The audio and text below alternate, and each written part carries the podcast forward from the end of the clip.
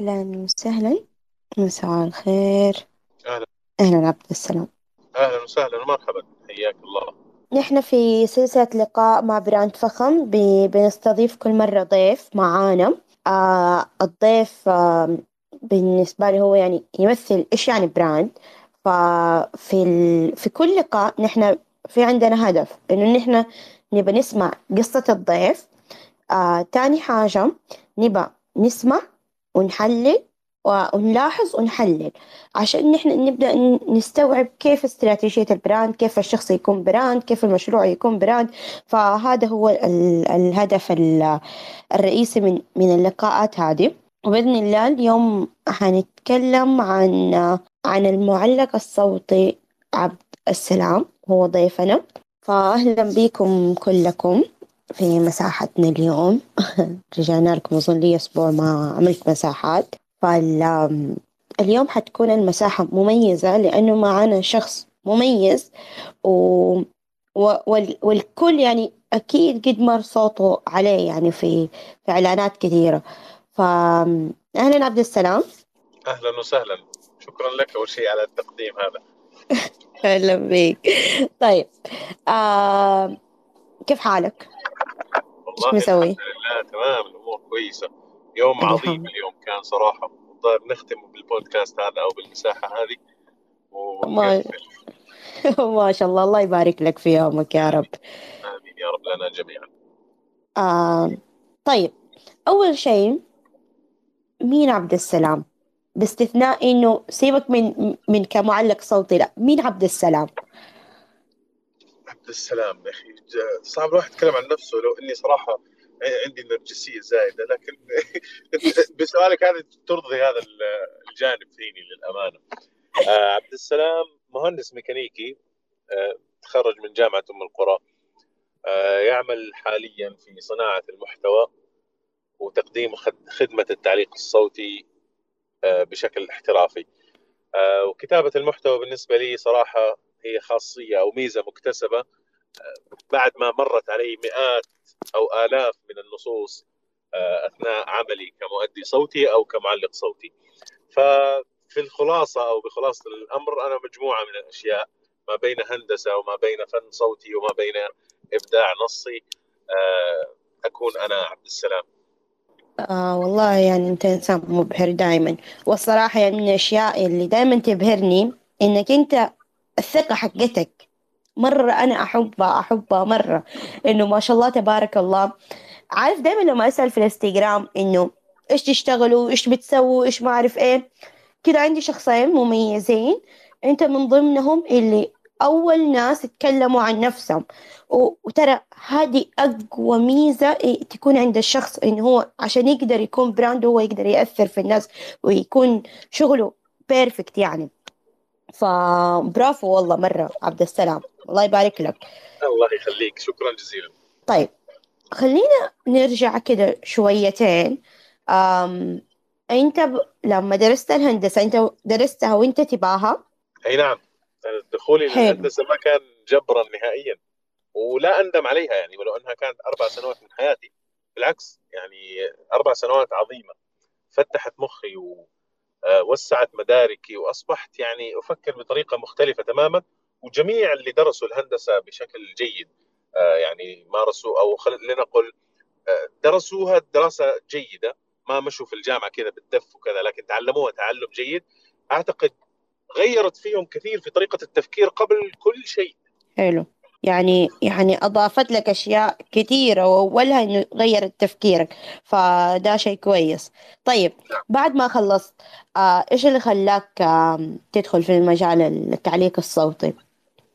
ممتاز. طيب ليش تركت الهندسة بما أني داخلها اختيارا، أو لنقل ما أجبرت عليها، وأنا كنت حاببها وللآن لازلت أحب الجانب التعليمي اللي تعلمته في الهندسة، وخلاني أتركها وأتجه إلى هذا المجال، مجال التعليق الصوتي. ولو أنه صراحة ما هو مقنع أنه مهندس وممكن تشتغل في شركات كبرى وممكن وأنت تتجه إلى أنك تسجل إعلانات، يعني هذا العقل لا يقبله نهائيا. صح، كل الناس زي كده منكرين الموضوع، أنه وأصحابي وكذا، يعني أنت كنت من الناس الكويسين في الجامعة ليش تترك هذا المجال وانت مكانك في الهندسة؟ فصراحة كانت من الخطوات الصعبة اني اترك المجال واتجه للتعليق الصوتي.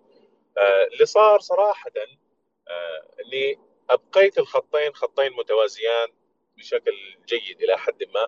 يعني كنت ادور على وظيفة كمهندس وبنفس الوقت كنت اعمل كمؤدي صوتي، لكن في بداياتي جدا في يعني على قولهم عندما كان الموضوع بذرة ولا زال يعني ورقات صغيرة.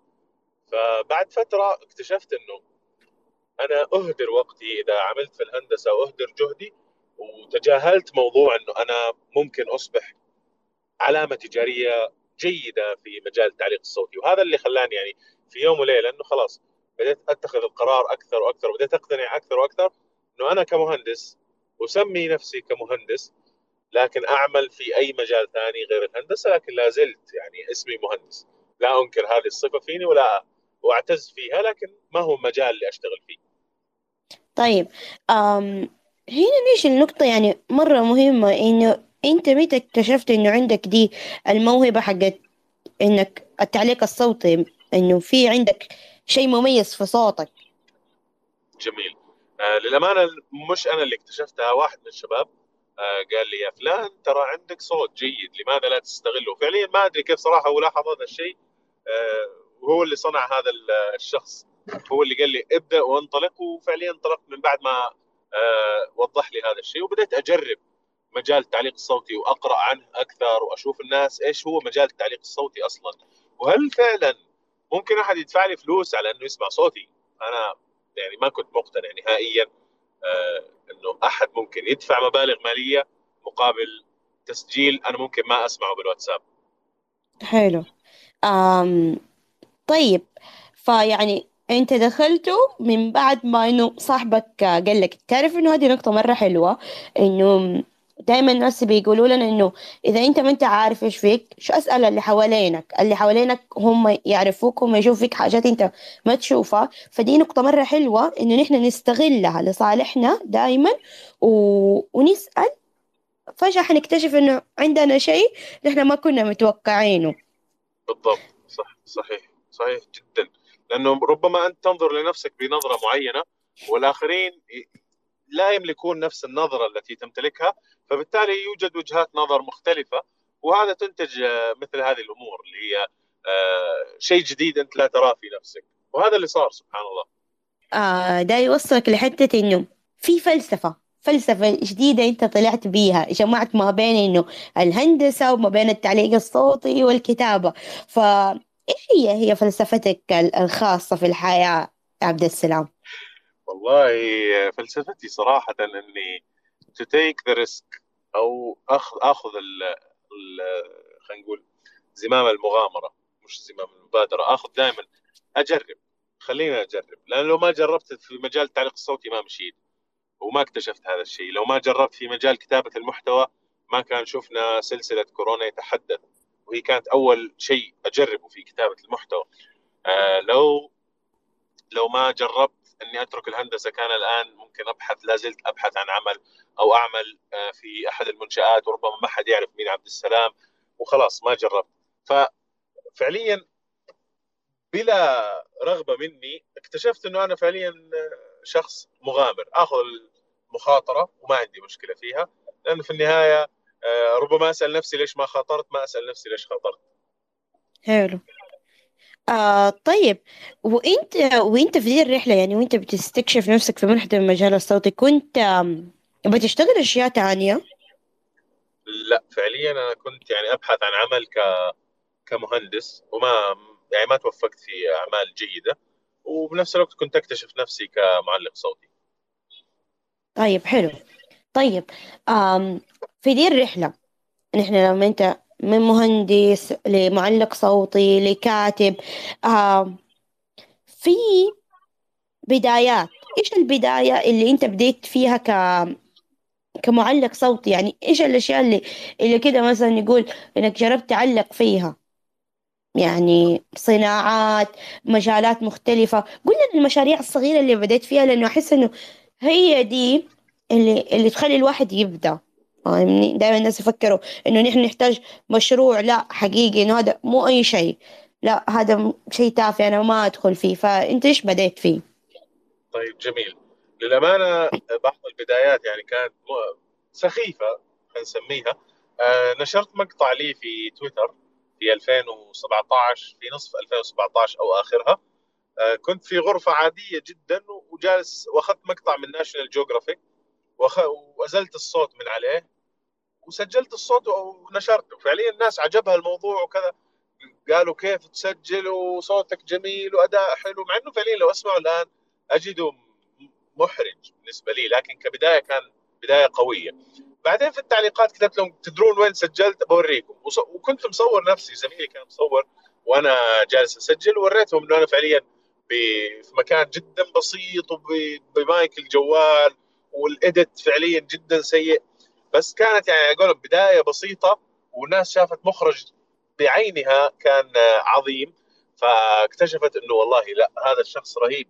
وهذه كانت بداية يعني واحدة من البدايات أو المقاطع اللي أطلقتها في البداية. وبعدها صرت أستغل الترند وأستغل العلامات التجارية اللي مثلا تنزل إعلانات بدون فويس أوفر، مثل ماكدونالدز. أذكر نزلوا إعلان بدون فويس أوفر، كان ماكدونالدز مصر. فأخذت المقطع وقلت لهم طيب، غردت فيه بقى تحتهم على طول تحت الإعلان، وكنت حاط عليه صوتي وكاتب نص كذا خفيف عشان يعني الناس تحس بيه أكثر. قلت لهم يعني حبيت إعلانكم، بس حطيت لمسة والناس عجبها وقالت الله حلو هذه اللمسات. وهذا كانت بدايات تسويقية لي. أخذت إعلانات وبدلت عليها صوتي، وهكذا صرت يعني ما كنت أخذ مشاريع، كنت أصنع المشاريع. حلو حلو مرة دي الحتة حق صناعة المشاريع، إنه أنت ما وقفت مكانك، لا أنت كنت تستغل الأشياء اللي قدامك، كنت تسوي منها حاجة. فهنا دي الفكرة، أنت ما تستنى لما يجيك مشروع، لا أنت سوي بالموجود. طيب طيب في دي الفترة أنت في كان أحد يدعمك، ولا أنت كنت تدعم لنفسك؟ وكان في نفس الوقت هل في ناس بيحطموك؟ والله يعني ما راح أقول لك إنه أنا مولود من رحم المعاناة وإنه أنا الجميع كان ضدي، لا الحمد لله. يعني الناس كانت تؤمن بالشيء اللي أنا أسويه، كانت الناس يعني سواء الناس اللي أعرفها في واقع الحياة كانوا يقولوا والله ممتاز اللي جالس تسويه، كفو واستمر وخليك أنت، أشوف لك مستقبل. وفي اللي كان بتويتر يدعمني ويسوي رتويت، أسماء كثيرة لو بذكر واحد منهم سأحرج نفسي وأنسى البقية، وهذا خطأ. لكن أسماء كثيرة صراحة، طلال، ناصر عودة، أسماء يعني أي واحد يعني دعمني ولو بلايك ولا بشيء ما أنساه للأمانة. فكثير ناس دعموني، وفي ناس كثير كانوا يعني يقولوا حرام عليك، لا تترك الهندسة، والهندسة ترى أنت كنت شخص كويس جدا في الهندسة، وحرام أنك تفرط في العلم اللي تعلمته، والمجال اللي أنت راح تدخله ربما مجال ما راح يعني نقول مثل التفكير العادي انه ما راح يفتح لك بيت، ما راح يكون لك أسرة، وما راح تقدر ترتكز عليه. فمثل هذه الأشياء اللي هي تحيي فيك الخوف من إكمال المغامرة. فكان في نوعين هذه، وأعتقد نوعين صحية، ما كانت نوعين سيئة. وفي الناس اللي تقول لا أنت ما تصلح، وهم قلة جدا الحمد لله. طيب حلو. طيب هنا يجينا السؤال اللي هو التعليق الصوتي، يعني خليك تعيش، يدخلك فلوس تخليك تعيش وتبني عائلة. أوكي. صراحة الإجابة فيها يعني إجابة هذا السؤال شوية ممكن تكون ظالمة، لأنها تعتمد على معايير كثيرة، إنها ممكن تفتح لك بيت أو لا. ولو قلت مثلا إنها ممكن تفتح بيت، ممكن الناس يأخذ بكلمتي وخلاص يترك مجاله الرئيسي يستقل كمعلق صوتي، وهذا ما هو مضمون. في النهاية أنت فريلانس أو مقدم خدمة حر، فيعني يخضع لكل الأشياء مثل أي فريلانس ثاني، يخضع للتذبذب، يخضع للصعود والنزول. لكن إذا كنت شخص تقدم خدمة بمستوى احترافي وعندك نقاط قوة جيدة تراهن فيها، يعني عندك ميزة تنافسية تخلي العميل يختارك فضلا عن جميع البقية. هنا تقدر تنافس، تقدر تطلع بدخل جيد ربما ينافس الوظائف اللي موجودة في السوق. فنعم يقدر يفتح لك بيت، لكن يعتمد على معايير معينه ويعتمد على طبقتك المعيشيه. في ناس تقول لك لا انا 7000 او 8000 او 10000 ما اشوفها كافيه اني افتح بيت، في ناس تقول لك انا اقدر افتح بيت ب 6000. فهي اجابه ما اقدر اجاوب قطعا، لكن الامر نسبي ويعتمد على اشياء مره كثيره، بس فيه دخل جيد. طيب حلو، هنا نجي لنقطه مهمه يعني. طيب ايش هو الميزه التنافسيه دي اللي ليك يا عبد السلام اللي خلتك انك بروفيشنال وصاروا الناس يطلبوك بالاسم وتتعامل معاك براندات كبيره عندنا؟ ف ايش المميز؟ ادينا السر. والله لكل عميل يعني كل عميل كان يذكر لي ميزه معينه فيه. صعب اني انا اقول انا الميزه التنافسيه اللي عندي 1 2 3، لانه غالبا لو انت حط ميزه تنافسيه وما شافها العميل فهي ليست ميزه تنافسيه. عميلك هو اللي يحدد ميزتك التنافسيه، وبناء على رده فعل العملاء اقدر اصنفها الى 3 اشياء. السرعه اللي عندي مخيفه، سرعه الانتاج المقطع الصوتي ما شاء الله، الله يبارك لك. الحمد لله. الامر الثاني اني خلاص ما يحتاج تعطيني بريف مفصل وتجي تستعيد معايا، قل لي انت ايش تبغى بالضبط وانا اعطيك اللي انت تبغاه بالضبط، انا احقق لك كأداء صوتي بغض النظر عن نبرتي وخامة صوتي وكذا، لا أنا أعطيك الإحساس اللي تبغى توصله من النص اللي أنت مرسله بدون ما تشرح لي حتى. هذا الأمر الثاني. الأمر الثالث، في ناس تحب تتعامل معي تقول لي والله شوف أنا أعرف أصوات أحسن منك وأعرف ناس أرخص منك وأعرف إنه سعرك غالي، لكن أنا أنبسط إذا تعاملت معك. فهم يحبون شخصي فعليا، إنه خلاص أنا صديق لهم وأمزح معهم، ويعني أحيانا يكون هو زعلان فيجي يتونس معايا إنه اسمع انا كاره العميل، يعني يكون مثلا هو ايجنسي او وكاله دعايه فهو فعليا يغلط على العميل ويجلس معاه وينبسط وانا اضحك معاه وكذا، فهو يحس انه انا فعليا مش احد غريب او مش شخص والله يبي يقدم خدمه ويبي ياخذ فلوسه مع السلامه، لا انا شريك للعميل في الالم، شريك للعميل في الفرح، وشريك للعميل في نجاح هذا العمل. فيعني احد الاشياء اللي مره اعتبرها بشكل قوي التعامل معايا أو طريقة العمل مع عبد السلام، كانت الناس تفضلها بشكل جيد أو إلى حد ما. يعني ممكن أصنف هذه 3 نقاط أو هي 3 الميزات اللي موجودة عندي صراحة. ما شاء الله تبارك الله. تصدق ذاك اليوم واحد من الشباب زي كده إنه هو كده قال لي اقترحي لي فويس أوفر، طبعا اقترحتك ليه وأتعامل معاك أظن كده مرة. بعدين ذاك اليوم يقول لي لدرجة يقول لي إيثار صاحبك ده عبد السلام ما يرد علي، خليه يرد عليك.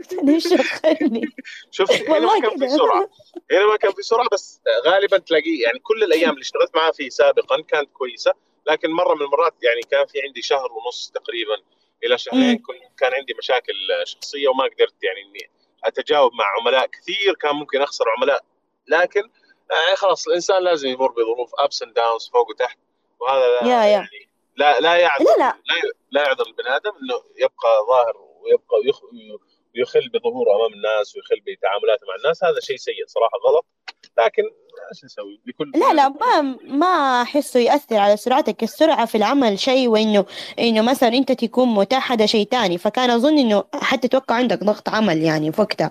فالفكره انه الشخص كان مره يباك لدرجه هو صار يرسل لي روح كلمي واقول له طب عادي يعني هو مو صاحبي مره يعني او انا اعرف ايوه بس ما اقدر ايش اقول له، قول لي روحي انت تعرفي روحي كلمي روحي خليه يرد. فكان الموضوع انه لدي درجه ما شاء الله يعني. فبنشد الواحد لما يشوف يعني العمل انك انت تشوف عمال تشوف شركات بتتعامل مع اوكي هذا شيء، وغير لما انا اسمع من الناس ان هم كيف لما يتعاملوا معاك وكيف ردات فعلهم. فهنا نحن هنا بنثبت قيمة البراند، انت كبراند انه ايوه عندك هذا الاتساق موجود في الشيء اللي انت زي ما بتقول زي ما بتفعل زي ما بيصير. فهذه النقطة مرة مهمة ويعني برافو على كافية.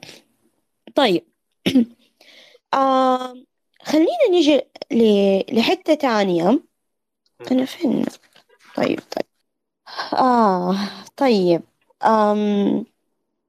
طيب خلينا نيجي الموضوع إنه كيف تختلف شخصيتك عبد السلام عن كعبد السلام في حياتك العادية عن العمل؟ في فرق كبير ولا تقريبا في توازن ما بين الاثنين؟ لا نفس الشخص التافه.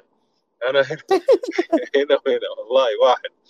نفس الشخص، اللي يصير معي في حياتي الشخصيه هو نفسه اللي يصير في العمل، فغير انه يعني ممكن حياتي الشخصيه يعني ممكن تتاثر بالمزاج، لكن العمل لا، ما اخلي مزاجي يتدخل في العمل، خلاص حلو منفصل تماما. لكن نفس الشخصيه هي امزح واضحك، ويعني ممكن هذا الشيء اللي زي ما قلت لك يعني بعض العملاء كان حابه فيه، وبعض العملاء ترى ما يحب هذا الشيء، انه خلاص لا تمون بزياده، تراك يعني مقدم خدمه ابغى اخلص منك، فانت واستشفافك للعميل. بعض العملاء فعليا ما امون عليهم وما امزح معهم، ما ادخل معهم في هذا الجو انه انا امزح معك وكذا، خلاص اي كيب ات فورمال او اخليه رسمي از از.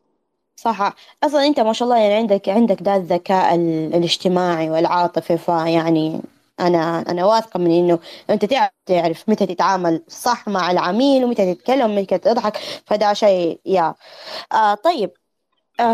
نيجي يعني تقريبا هي ميزاتك النفسيه هي نفسها، وعدك للعملاء انه انت حتنجز له الموضوع باحترافيه وسرعه، صحيح؟ صحيح صحيح 100%. هذا طيب. النقطه اللي عندي يعني. حلو طيب. حتى العميل لما يفكر اذا تورط، اذا كان عنده الم انه انا مضغوط في الوقت، ما راح يفكر في انه ايش الخامه اللي حختارها، لا حيختار الاسرع على طول، قالوا عبد السلام خلصني، فهذا اللي يصير. حلو طيب. لما انت تتعامل مع براند كبير وبراند صغير ومشروع صغير، بيفرق معاك كثير الموضوع؟ في عندك معايير تسير ولا كله نفس الشيء؟ من أي ناحية؟ ولا يعني بشكل عام؟ طيب بالنسبة لي خلينا أفصلها أكثر. لما أشتغل مع براند صغير وبراند كبير، بالنسبة لي الكواليتي وجودة الخدمة المقدمة ما تختلف نهائيا، ربما تختلف بعض الميزات الإضافية. يعني بالنسبة للبراندات الكبيرة أكيد راح أعطيهم تكلفة أعلى، لأنه راح أقدم لهم خدمات إضافية أكثر، مثل انه يكونوا متاح لهم انه يحضروا جلسه التسجيل، متاح لهم تعديلات متعدده، اعطيهم ايضا توصيات على النص انه لا النص يحتاج الى تطوير، وتكون تكلفه العمليه كامله ربما 3 أضعاف العلامه التجاريه اللي ما هي معروفه، لانه مقارنه بالخدمات المقدمه انا اخليك تحضر في نفس السيشن او في نفس وقت التسجيل وتعطي كومنتاتك في نفس اللحظة، على عكس البراندات اللي ما هي معروفة أو العلامات التجارية اللي ما هي معروفة، فأنا وقتها لا خلاص السعر هذا لك تعديل واحد وخلاص ما تحضر وقت التسجيل، انتهينا. حلو. أصلا يعني أنت ما شاء الله بروفيشنال، يعني أحس ما يجيك تعديلات كثيرة ولا؟ لا عادي بالعكس، يعني تيجي تعديلات وما تضايق، لأنه في النهاية هو مشتري الخدمة، فمستحيل تروح الواحد داخل وكالة سيارات يبغى سيارة زرقاء وتقول له لا ليش تبغاها زرقاء، انا اشوف انه الابيض بالنسبه لك انسب، لا فانا يعني اخضع للتقييم واخضع للتعديل، لكن مثل ما قلتي ممكن التعديلات تكون اقل بكثير ومرحله التسجيل تكون اقصر وكذا، بناء على راي العملاء يعني وهكذا. طيب حلو. طيب هنا يجينا لحتى انه لما تشتغل مع براندات الكبيره، هل في مثلا عندهم جايد معين تمشي عليه، او مثلا يوروك دليل البراند او حاجات زي كده، عشان يعني يكون عندك الصورة واضحة عن هم ايش الخامة اللي يبوها، كيف النبرة، كيف الاشياء، يعني في تفاصيل معينة زي كده؟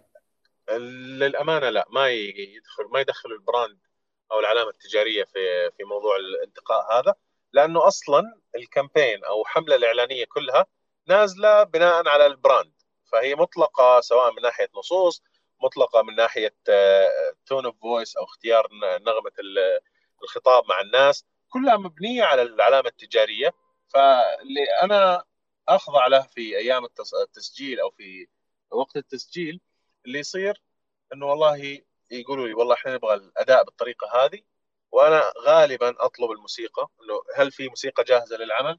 إذا في موسيقى جاهزة للعمل هذا يختصر علي الطريق جدا ويقصر المسافات، فأصل للأداء المطلوب بشكل أسرع. فاللي يصير زي كذا، أنا أطلب ميوزك، إذا موجودة أهلا وسهلا، ما هي موجودة أنتوا إيش حابين توصلوا المشاعر. بعضهم يقول لك أنا أحتاج فخر، أحتاج أحس بأنه والله المنتج هذا سواء كان مثلا علكة أو كان قهوة أو أيا كان، أبغى أحس أنه هذا هو اللي راح يعطيني انتعاش، هو اللي راح يعطيني طاقة الشباب، هو اللي راح يوصلني للمكان اللي أنا أطمح إني أوصل له. فأنا أخذ المشاعر وأترجمها في أدائي الصوتي. تقمص للدور يصير. طيب حلو. طيب خلينا نرجع كده لنقطة شوية ورا. أنت كيف طورت نفسك في ده المجال؟ من فين تعلمت؟ جميل. يعني طيب كمؤدي صوتي يشبه كثير إلى حد ما مصمم. يعني لو بسألك أنت كمصمم أحتاج إني أسمع منك وراح أعكس إجابتك على التعليق الصوتي. أنت كمصممة لما تبدأي كيف تطوري نفسك؟ أتعلم من هنا، من الكتب، من الدورات، من اليوتيوب وزي كده. حلو. نفس الشيء بالنسبة لنا، نتعلم من الدورات ومن الكتب ومن ما يسمى عندكم بالتغذية البصرية. حلو. عندنا أنتوا عندكم تغذية سمعية. تغذية سمعية بالضبط. نسمع المعلقين، نسمع الإعلانات. يعني في بداياتي كانت الإعلانات بالنسبة لي ليست إعلانات أكثر من أنها نصوص جاهزة للتدريب. أسمع الإعلان، الله كيف أداه رهيب، خليني أسوي زيه. كانت بالنسبة لي رحلة السيارة هي عبارة عن كورس يومي، أدخل أسمع، الله إعلانات جميلة، الله أداء جميل، أسمع وأقلد وهكذا.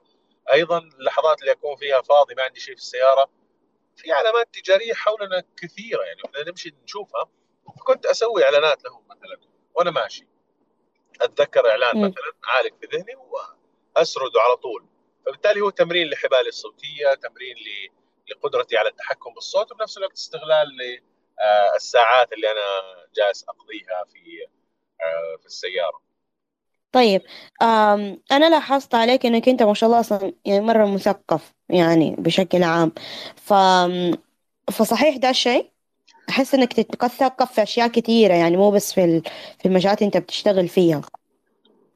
للأمانة مش بشكل كبير، لا أنا لا أصنف نفسي كمثقف نهائيا، بالعكس أجد نفسي جاهل في المجالس، لكن في مجال عملي أجد نفسي صح مدرك للأشياء اللي محيطة بي، مش فقط بمجال التعليق الصوتي، أي شيء يحيط به من ناحية الإنتاج بشكل كامل أحب أطلع عليها وأحب أتثقف فيها، أحب أتعلم فيها وأعرف إيش اللي جالس يصير. حتى لما يجيني مثلا مخرج حابب يشتغل أقدر على بال ما نبدأ المشروع أناقشه في الأشياء اللي هو فاهم فيها، فيستمتع أنه مش يتكلم لمجرد واحد يمتلك خامة صوتية، لا واحد عارف في مجال الإنتاج، عارف في مجال الهوية التجارية، وعارف أهمية الظهور للبراند. حتى مثلا لنقل أحد الجهات كلمتني أنه والله نحتاج 1، 2، 3 ليوم التأسيس، فأرسلوا لي النص كان يذكر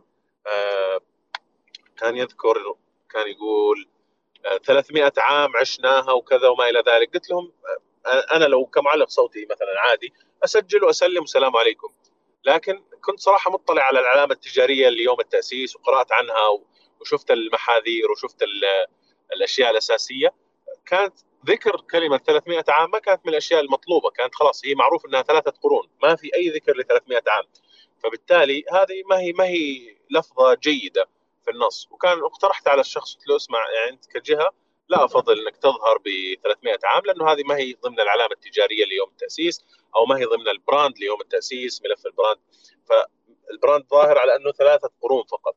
فقرأ وطلع وصراحه ادرك انه فعلا صراحه ما هي 300 عام، هي 3 قرون بغض النظر عن الحسبه، وعدل النص بناء على التوصيه اللي قدمتها. واستمتع هو انه فعلا واحد مو جالس يقرا ويقدم لك الخدمه فقط، لا هو حريص على العمل اللي انت فيه.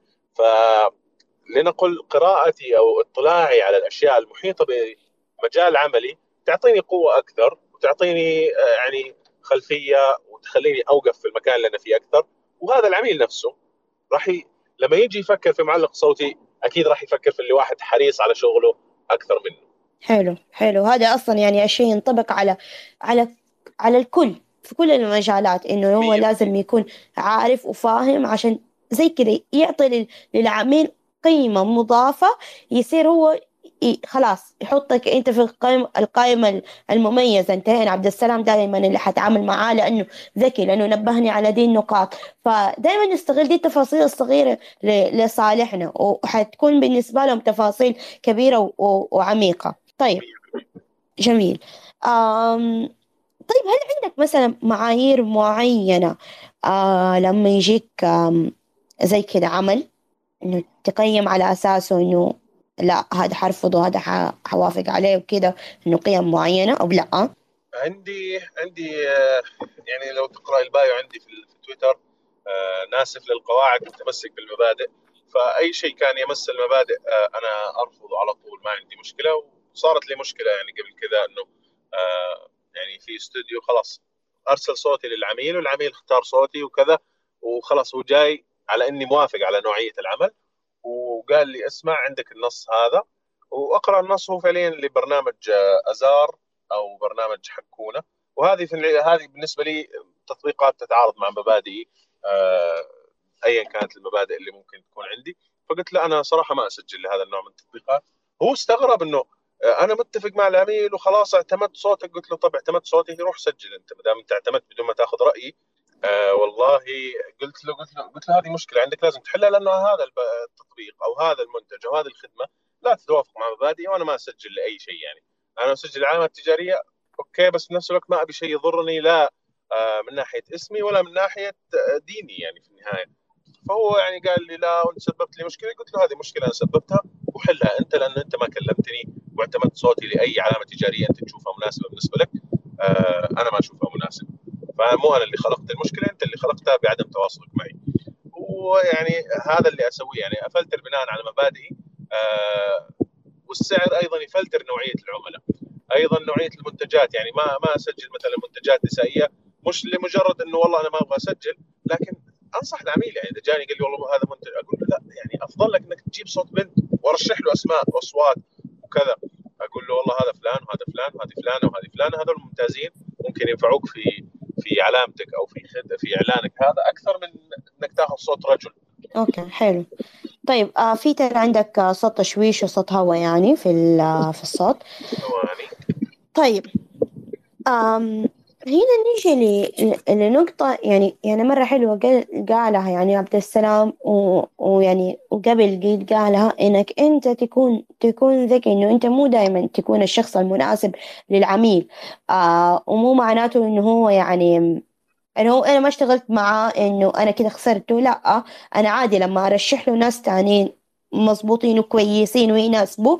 هنا بالعكس أنا كسبته ليا في مرحلة تانية، في مشروع تاني. وبالنسبة كمان إنه ممكن هو بعد كده حيرشحك لناس تانيين. طيب حلو كده. طيب نقول إنه عملك يعتمد على السمعة، إنه بيجوك العملاء على أساس ده الشيء. في الصوت يعني نقدر نقول إنه بناء على اسمي الناس بتجيني، في كتابة المحتوى أيضا بتجيني على اسمي. يعني تقدر تقول خلاص بيجوا على شان اسم عبد السلام.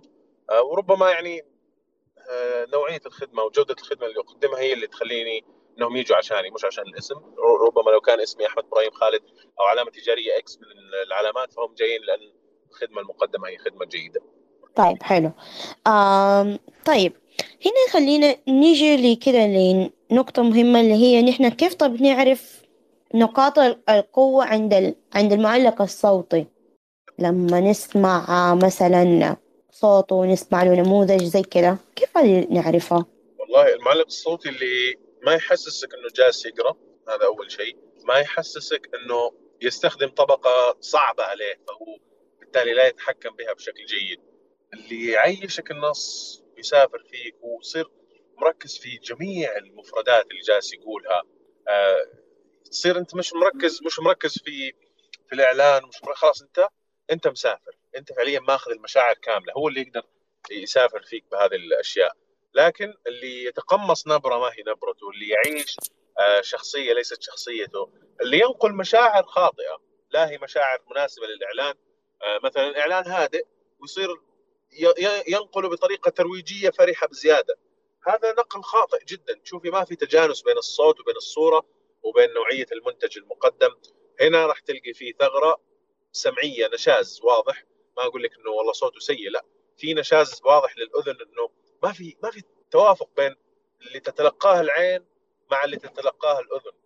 هنا أنا أقول لك لا، هذا لسه يحتاج إلى ممارسة، يحتاج إلى تطوير، يحتاج إلى صقل، يحتاج إنه يتحكم بحباله الصوتية بشكل جيد حتى ينقل المشاعر المناسبة من ناحية دراما، من ناحية خوف، من ناحية حماس، من ناحية جدية، كلها ينقلها بشكل كامل بدون ما يحس المستمع إنه والله الشخص هذا جالس يقطع أو جالس يتقمص أو جالس يعيش نبرة ليست نبرته، أو يعيش خامة أو طبقة ما هي طبقته. طيب حلو. طب هنا خلينا نمشي كده لحتة إنه الدبلاج، هل الدبلاج يدخل تحت التعليق الصوتي؟ ودي أقول إيه، ودي أقول إيه، لكن أنا أشوفه لا، بصراحة لا يدخل مع التعليق الصوتي، لأنه في كثير مدبلجين لا يستطيعوا أن يكونوا معلقين، وفي كثير معلقين لا يستطيعوا أن يكونوا مدبلجين، فبالتالي هم خطين منفصلين. طيب يعني ممكن نفس الشخص يكون متقن للمجالين، لكن هذا لا يمنع أنه الشخص يتعلم سباحة وكرة سلة. حلو حلو، يعني ممكن كده وممكن كده، يعني مش شرط انك تكون مدبلج انك تكون في نفس الوقت فويس اوفر. لازم نعرف نفرق ما بين الاثنين ونعرف نستغل لصالحنا، انه ما تكون عكس مصالحنا. طيب صالح، اتوقع عندك سؤال، تفضل. انا والله ما عندي سؤال، عندي غزل. عبد السلام اضافه لاي منشاه يشارك فيها، صوته عبارة عن براند لحاله. أتعلم منه كثير، وأنا أحب أشوف اسمه في أي مكان، أحب أدخل صراحة، لأنه من الأسماء اللي أفتخر دائما إني أنا أشتغل معها. عبد السلام الله يخليك، والله يعني أحرجتني يا حبيبنا صالح. شفت الجو رسمي كذا شوية، قلت أوريهم حقيقتك عبد السلام اللطيفة. الله يخليك، الله يسعدك، الله يبارك فيك يا رب. والله يعني ما أدري إيش أقول لك، أنت عارف إيش سويت فيني. الله يسعدك يا رب، شكرا جزيلا. ما أدري، ما فيش أي رد، أنا كاتب محتوى إلا أن أصل عند الثناء والمدح، أصير البني آدم أقل يعني ما يعرفوا كثير. أنا وعبد السلام اشتغلنا أكثر من مرة مع بعض، وما شاء الله تبارك الله، يعني هيبة أعماله تخليني أحيانا أستحي أدي ما شاء الله. أبدا والله أبدا، صالح من الناس اللي بارز جدا في مجال التعليق الصوتي، وأخذ منحنى للبودكاست عظيم، أنشأ بودكاست كيف بدأت، ويعني من الناس اللي صراحة يعني صرت أطمح أني أصير ضيف عندك. يا رب يا رب أصير ضيف عندك يا صالح. والله جاتك يا عبد السلام. والله نسك الوقت بس يقول لي. الله يخليك، يعني أنا عارف إثار دحين يمديها طفشت فيني تقول أنا أخذت فيس. لا بالعكس حياك. يعني سامحيني، أنا صراحة ما أقدر أقاوم أي مكان يكون فيه عبد السلام، إلا لازم أطلع وأمدحه قدام الناس كلها، لأنه هو يستاهل كل الكلام. الله يخليك مرة، وين حقك وين حقك، والله بالعكس. صديق أجمل مما هو كمعلق، وكمعلق أجمل ما هو كمؤدي، ويعني كل مرة يتفوق على نفسه. الله على الشعر ده يا عبد السلام، يا بختك. السلام دامك انت يعني موافق، تعال عندي البودكاست اذا انت موافق. خلينا نعالج خلاص، انا ما ينفع انا معلق صوتي واقول كيف التعليق الصوتي، انت تعال. طيب ماشي خلاص، تمام، شكرا والله من جد، اوقف قدامهم كلهم. احرجتني والله، احرجتني، انا ما عندي مشكله. خلاص شكرا لك، يعطيك شكرا إثار على المساحه دي. أنا بس حبيت والله أسلم عليكم جميعاً، وشكراً لكم جميعاً. نورتنا والله، واستنى منك أنا كمان يعني مدح، يعني عادي، يعني أنا برضو صاحبة عبد السلام أنا. والنعم فيكي والله. أنا ما اليوم أول يوم أعرفك، لكن يعني ما أعرف إذا أنت كنت معلق صوتي ولا لا، بس نتشرف فيك. لا بس عندي بودكاست ينفع؟ إيش البودكاست حقك؟ كومبراند. أوكي ممتاز والله. لا أجل يبغى جلسات حوارية، يبغى صراحة. إن شاء الله أكيد لازم. أكيد لازم إن شاء الله. أنا ما باكل الجو على عبد السلام، خلينا نركز على عبد السلام صراحة والنعم فيه. دخلت وأكلت وانتهيت خلاص. ما شاء الله عليك. الله يسعدك يا رب. والله حبيبنا عبد السلام نبغى نشتغل مع بعض الثاني. الله يخليك. انا جاهز، انا جاهز. خلي بالنا وان شاء الله الو يعني امورك تمام. ايوه انا سويت استوديو جديد في البيت فضروري انك تشرفني. لازم ازورك، لازم ازورك ان شاء الله. شرف والله، والله ان شاء الله. الله يخليك، ارفع قدرك. طيب يعطيك العافيه صالح على المداخله الحلوه، غيرت لنا جو. اليوم ما ادري ايش بي، انا رسمي بزياده عبد السلام اليوم. واو. لا هذا الطبيعي، لكن يمكن انا اللي نوعا ما عندي شويه رسميه خاصه بالظهور. اي مره صحيح لكن مره بزياده اليوم انت رسمي. لا خلاص احب المعلومه تطلع، اذا طلعت للناس تطلع يعني كامله مرتبه وكذا. بالضبط، لانه في ناس ممكن تدخل عشان تستفيد، ولو انه شخص واحد يستحق انه اعطانا وقته، فيستحق انه نعطيه ماده متكامله، مادة جميل. يعني يخرج فيها بفائدة ولا يخرج بمعلومة واحدة أو معلومتين. هي قيمة زكاة الوقت اللي احنا جالسين نضيعه أو جالسين نستثمر. الله يعطيك العافية. طيب ناخذ سؤال ثاني من محمد. محمد أتفضل. محمد ما أعرف شكله لسه. محمد أهو. السلام عليكم. أول شيء عليكم السلام. صحات صوتية في تويتر صراحة. يا هلا فيك. كنت أتابع عبد السلام لأنه كان يعني موضوع الصوت والصوت. أنا صراحة عندي سؤال كذا لك، الله يعطيك العافية. أنا قيل لي يعني كثير، قال لي صوتك إذاعي وصوتك كويس، أنت مفروض فلوس من صوتك. ف يعني ما أدري، أنا ما أعرف كيف أبدأ أو كيف أطور هذا الموهبة. أنا ما أدري، أنا ما أعرف. طيب. السؤال الآن أنت، أنا ما أعرف يعني هل صوتي تمام لا مو تمام، كيف أعرف إنه هل ممكن أستفيد استفادة من صوتي أو لا كماليا مثلا، أو أطلع في فيديوهات، أطلع في فاهم الفائدة الصوتية من الصوت، الفائدة المالية من الصوت، المالية حتى اجتماعية حتى تطوعية. أنا ما عندي مشكلة. أنا هذا أنا كيف أوظف صوتي في خدمة مجتمع، كيف أوظف صوتي إن أكسب منه مال، كيف أوظف صوتي مثلا، يعني هذه من هذه الأمور. بالنسبة للبدايات، يعني البدايات هي ما أقول لك سهلة، وما أقول لك يعني أنها اللي خلاص في شهر ولا شهرين راح تبدأ تدخل فلوس من صوتك وكذا.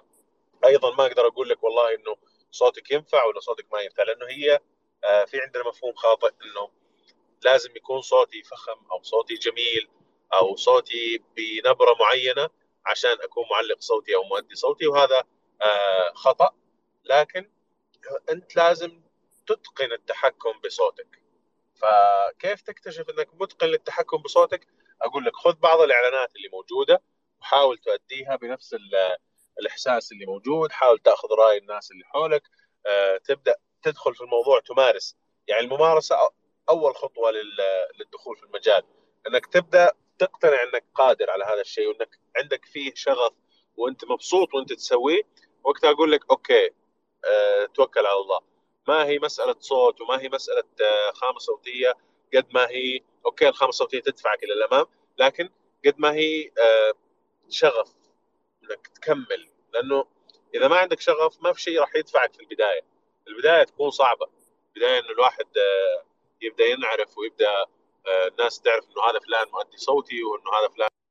تشوف فلوس من وراء الموضوع. ما هو سهل لكن ما هو مستحيل، وما هو بالصعب ذاك اللي أقول لك لا تدخل. لا بالعكس، جرب، خذ الخطوة، يمكن تلقى نفسك إنه والله هذا الشيء بالنسبة لي ممتع، ولو ما تدخل منه فلوس أنا مستمتع وأنا قاعد أسويه. فونس إنك توصل لهذه المرحلة راح تستمتع باللي جالس تسويه وراح تكتشف نفسك أكثر وأكثر. فاللي أقول لك والله صراحة إنك تشوف إعلانات، تشوف أفلام وثائقية، تؤديها، تسجلها، وتسمع نفسك، تقارن بين نفسك وبين اللي مؤدي وتسمع المقطع للي حولك، تاخذ بعض النقد من المعلقين الكويسين. يعني خلينا نقول تحاول تبدا تشوف انت وين موجود على سلم الاحترافيه في التعليق الصوتي، وتشوف هل انت مستعد تاخذ الرحله هذه كامله وتوصل للاحتراف، او والله انت تشوف انه الرحله طويله جدا وانك مكتفي باللي انت تشتغل فيه حاليا وما جاهز لمغامره جديده. والقرار وقتها يرجع لك. طيب جميل. محمد عندك سؤال زيادة؟ الله يعطيك العافية عبد السلام. الله يعافيك. محمد. الله يعطيك العافيه. يعني انت من الناس اللي صراحه يعني انا في هذا الشيء رغبه ترى قديمه قديمه جدا، انه الواحد يعني يوظف صوته صراحه، لانه اغلب الموجود مثلا اعمال سينمائيه يوظفون توظيف الوجه، الشكل، توظيف اشكال كثيره، حركات، لكن الصوت هذا الى الان انا احسه نادر، انه واحد يوظف صوت ما يبان فيك ولا يطلع منك الا صوت فقط. شكرا لك انك حببتنا في هذا المجال. انا من يوم ما تابعتك صراحه استمتع بكل تغريده تحطها صراحه. يعطيك العافيه، شكرا جزيلا لك، شكرا جزيلا، الله يعطيك العافيه، واتمنى اني اشوفك يعني في مجال التعليم الصوتي وان شاء الله يا رب. والله انا اشوف من ناحيه المدح هذا قالوا لك، ان انا والله ما اعرف كيف ابدا عشان كذا، لكن كويس قدام افلام محتويه، اعلانات، هو الرغبه موجوده الحمد لله، لكن اني ما اعرف انا كيف ابدا عشان كذا. طيب سجل اول عمل لك وارسل لي في تويتر، وبعطيك انا نقد صريح وواضح لا وجامل. الله يسعدك يا رب ويبارك فيك. انت تعرف عادل برباع معروف، تعرف ما درس استاذي هذا عادل برباع، انا درست عادل برباع، هو استاذي، نعم. درسني وانا صغير واستفدت منه، حضرت منه كم دوره كيف تستفيد صوت، هو معلق الخطوط السعوديه ومعلق اكثر من جهه، ما شاء الله تبارك الله عليه. نعم عادل برباع مدرسه، وعلى من الناس اللي تعلمت عندهم صراحه، وانت ما شاء الله تبارك الله كذلك. الله يسعدك يا رب. اذا هو مدرسه انت جامعه. الله يسعدك، الله يخليك، الله يبارك فيك، تسلم تسلم. الله يعطيكم العافيه. الله يعافيك. طيب شكرا لك يا محمد. طيب عبد السلام، يعني خلينا نرجع لك كده في حاجه، انه اعطينا انت مسوق رسمي لعده براندات معروفه وكبيره، اعطينا كده واحد من البراندات، مقطع كده. انا ايش اتذكر وايش اخلي؟ صعب صراحه. واحد اقرب واحد طب لقلبك. طيب لا، اقرب واحد لقلبي هم كثير، ويعني اغلبها اعمالي الخاصه الشعريه، يعني الامانه اذا كتبت شعر او شيء فاعتبر اي عمل شعري انا كاتبه هو بالنسبه لي اقرب لقلبي، لانه اذا انت كاتب العمل فانت اكيد هو نابع من منبع شعري، من مشاعر معينه، ف اكيد هو الاقرب لقلبي. وصراحه ما افضل اني القي شعر الان، لكن بالنسبه للعلامات التجاريه يعني ارامكو بالنسبه لي وموبايلي هي الاسمين الكبيره اللي اتشدق بها واني اتكلم فيها، وانا يعني واثق ايش قاعد اقول واقولها وانا مبسوط. ايضا بنك ساب السعودي البريطاني كرد الي وكذا، هذه من الجهات الثلاثه الكبرى اللي اشوفها بالنسبه لي في سجل اعمالي، وصراحه سعيد بها وفخور فيها يعني. ما شاء الله. طيب يعني اذا اتصلت على 1100 هو الرد اللي يطلع لك. اهلا بك في موبايلي للغه العربيه، اضغط 1. For English please press 2. للعروض والمنتجات اضغط 1. للشكاوى اضغط 2. والى اخر الرد الالي. اخر الرد الالي يعصبنا، طلعت انت. اي والله، ف 1100 عندي. أرامكو يعني كثيرة ونصوصها صعبة اني احفظ احد النصوص فيها، لكن لو بدور على احد النصوص ممكن اطلع ثواني، لكن خلي اذا لقينا احد النصوص بقول لكم، بس خلينا نكمل.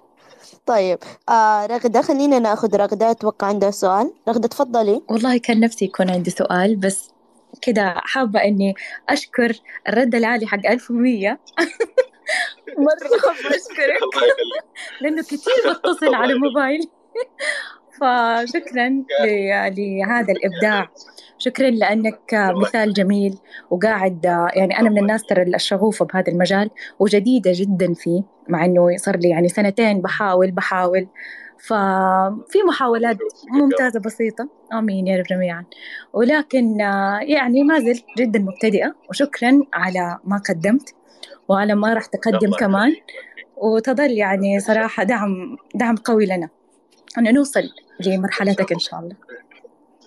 إن شاء الله توصلوا أحسن مني، بالعكس يعني مش شرط مرحلتي، يعني ممكن نراكم زملاء ومنافسين لنا، بالعكس أنا أسعد بأي شخص منافس جديد، بالعكس أشوفه شريك ما أشوفه منافس. المنافسة الحلوة فعلا. أيوه بالضبط، هذا اللي أنا أراه صراحة، يعني اهلا بكم في عالم الصوت، العالم الجميل. طيب يعني هذا الشيء يوصلنا كده لحتة يا عبد السلام، انه انت تحب صوتك لما تسمعه. هل في البداية كنت تتقبله؟ طيب اول ما كنت تسجل. طيب قبل ما ناخذ الصوت او اقول لك انا هل انا احب صوتي او لا، لقيت احد النصوص القديمه لارامكو، فممكن اسمعكم هو ما ادري. اوكي وبعدها يلا سمع، انا احب صوتي او لا. اوكي يلا. اهم مصادر طاقاتنا هي الشباب، فمنهم نستمد شغفنا ونعيد تشكيل معارفنا لنعزز ثقافتنا المؤسسيه المرنه. ففي بيئه اعمار معظم موظفيها تحت سن 35 نصنع الفرق. نؤمن بالشباب لأنهم رؤيتنا الملهمة وطاقتنا المتجددة. هو نص طويل لكن هذا اختصرت فيه، يعني اختصرت منه. واو إعلان حقيقي قدامنا تضحك مرة. هذا واحد من أعمال أرامكو اللي سجلتها سابقا، ويعني كانت من الأعمال الجميلة. أعمال أرامكو دائما صراحة من الأعمال العظيمة. رهيب صراحة، وكمان يعني نبرة صوتك وكده يعني التميز فيها ما شاء الله، يعني يعطي الفخامة للبراند. يعني أرامكو قد ما هو فخم فصوتك في نفس الفخامة، فده مرة شيء حلو مرة. الله يخليك. نرجع لسؤالك، هل تحب صوتك أو لا؟ مثل ما قلت في البداية أني نرجسي شوي، فصراحة في بعض الأحيان لا، أنا أحس أنه يعني أسجل الصوت أقول يا الله يعينك يا عميل خد. والله يعني لأنه تكون صياغة النص بالنسبة لي ما هي مقنعة، ومستحيل إني أعيد صياغة النص فأقول له خذ تفضل، وأنا ماني مقتنع بالأداء اللي أديته. وبعض الأحيان مثل أعمال أرامكو، مثل أعمال الشركات الكويسة، يكون صياغة النص فيها جيدة، التكوين الموسيقي جيد، فأنا أستمتع وأنا أوديها. فبالتالي أنا أسمع النص أقول الله عليك يا عبد السلام. فيعني كذا وكذا، أحيانا أحب صوتي، أحيانا حسبي الله ونعم الوكيل. غريبة، المفروض مرة ما تكون عندك، المفروض إنك جدا ما تعترض على صوتك، المفروض. لا مقتنع إنه عندي بعض السلبيات وعادي جدا، بالعكس يعني حلو، يعني هو طبيعي، إنسان طبيعي عبد السلام. حلو. الحمد لله. يعني طب لا في البداية أول ما بديت لما كنت أسجل برضو، يعني كنت تقدر تسمع صوتك لما تسجل مرتين 3 4 كده؟ أي للأمانة إيه نعم لازم، ويعني لنقول إنك تعجب ببعض الأشياء اللي تقدمها وتكره بعض الأشياء اللي تقدمها، يعني يعطيك مساحة للتطوير إذا كان مو عاجبك، ويدفعك إلى الأمام إذا كان عاجبك. فأعتقد إنه شيء صحي إنك تكون حابب الشيء وفي نفس الوقت مو حاببه. إذا كان عاجبك فأنت الآن فخور بالشيء اللي تقدمه، يعطيك دفعة إنك تكمل. إذا كان مو عاجبك فبالتالي أنت عندك مساحة إنك تطور نفسك، لأنه في شيء مو عاجبك لكن يعني أقولهم قهوة تمر، حلو مالح، وهكذا شيء كويس شيء مو كويس. طيب هذا الشيء خلينا نوصل لحتة إنه نحن لازم نسمع صوتنا عشان نلاحظ كيف فين نقدر نطوره، إيش الجوانب الضعف والقوة اللي عندنا عشان نعرف نستغلها. طيب فين أنت تشوف نفسك في أي مجال أكتر شيء يعني تحسه مناسب لصوتك في هالمجال معين، وتحس إنه كله بتاع كله؟ ما أقدر أقول لي بتاع كله كده، حصير البني آدم بلا هوية، لكن يعني أنا أجد كل مشروع بالنسبة لي هو تحدي جديد صراحة. كل مشروع أستمتع به بشكل منفصل، خاصة يعني إذا كانت مشاريع جديدة وغريبة بالنسبة لي وما هي من النوع التقليدي، فهذه أجدها تحدي ممتع. لكن يعني صراحة أشوف أني جيد ومقنع جدا في الأفلام اللي هي فيها دراما، الأشياء المتعلقة بالغموض، الأشياء المتعلقة بالعلامات التجارية الكبيرة مثل أرامكو. صراحة أستمتع وأنا أؤدي، وأجد في النهاية المخرج النهائي مع الموسيقى متناسق جدا ومتناسب مع العلامة التجارية. الإعلانات الجريئة مثل إعلانات السيارات أجد نفسي فيها، لكن يعني أغلب مواد الإعلانية هي ما هي من النوع اللي أنا أرى نفسي فيها وأستمتع فيها بالقدر اللي أشوفها الآن، لكن هذا اللي بيصير يعني. طيب حلو. طيب هنا خلينا نيجي لموضوع انه الصوت يعني بالنسبة للبراند هل يختلف؟ يعني مثلا انه خلاص يكون عندك نبرة معينة تتكلم فيها لما تسجل لدا البراند ولدا البراند في نبرة معينة وكده، في اختلاف ولا انه لا واضح هو انه هو هذا؟ لا، هو الاختلاف يكون للإعلان. يعني ممكن نفس البراند بس إعلانات، 4 إعلانات مختلفة، 4 نبرات أو 4 أداءات مختلفة. لأنه مثلا لنقل إعلان، لنأخذ أي مثلا علامة تجارية إكس عندها إعلان يتضمن أداء درامي ويتضمن إنه آه، غموض وكذا، ويبي يطلع إنه والله إنه والله إحنا الشركة اللي راح تحل مشاكلك. لنقول إحنا شركة حلول تمويل مثلا، تلقى مثلا إعلان درامي مرة إنه عندك مشاكل مالية ترى إحنا اللي بنحلها، جرب سجل إحنا اللي نعرفك الحين، فاهم؟ إنه خلاص يخليك يكلمك بنبرة إنه كأنه يهمس في أذنك وكأنه ترى إحنا واثقين من اللي جالسين نسويه.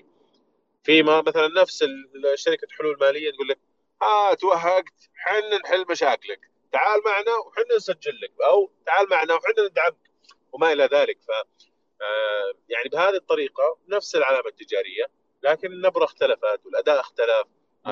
ممكن تكون أكثر حماس، ممكن تكون ضحك، ممكن تكون جامدة جدا أو ما فيها الروح الكافية، بناء على المادة الإعلانية أو المادة التوثيقية اللي حابين يطلعوا فيها. اوكي حلو. يعني النبرة الصوت مرة تفرق، يعني صراحة ما قلت دوبه لدرجة ان انا شكيت هو ده انت ولا حد تاني، ما شاء الله. الله يخليك. آه، طيب يعني تعتمد على الإعلان نفسه. حلو.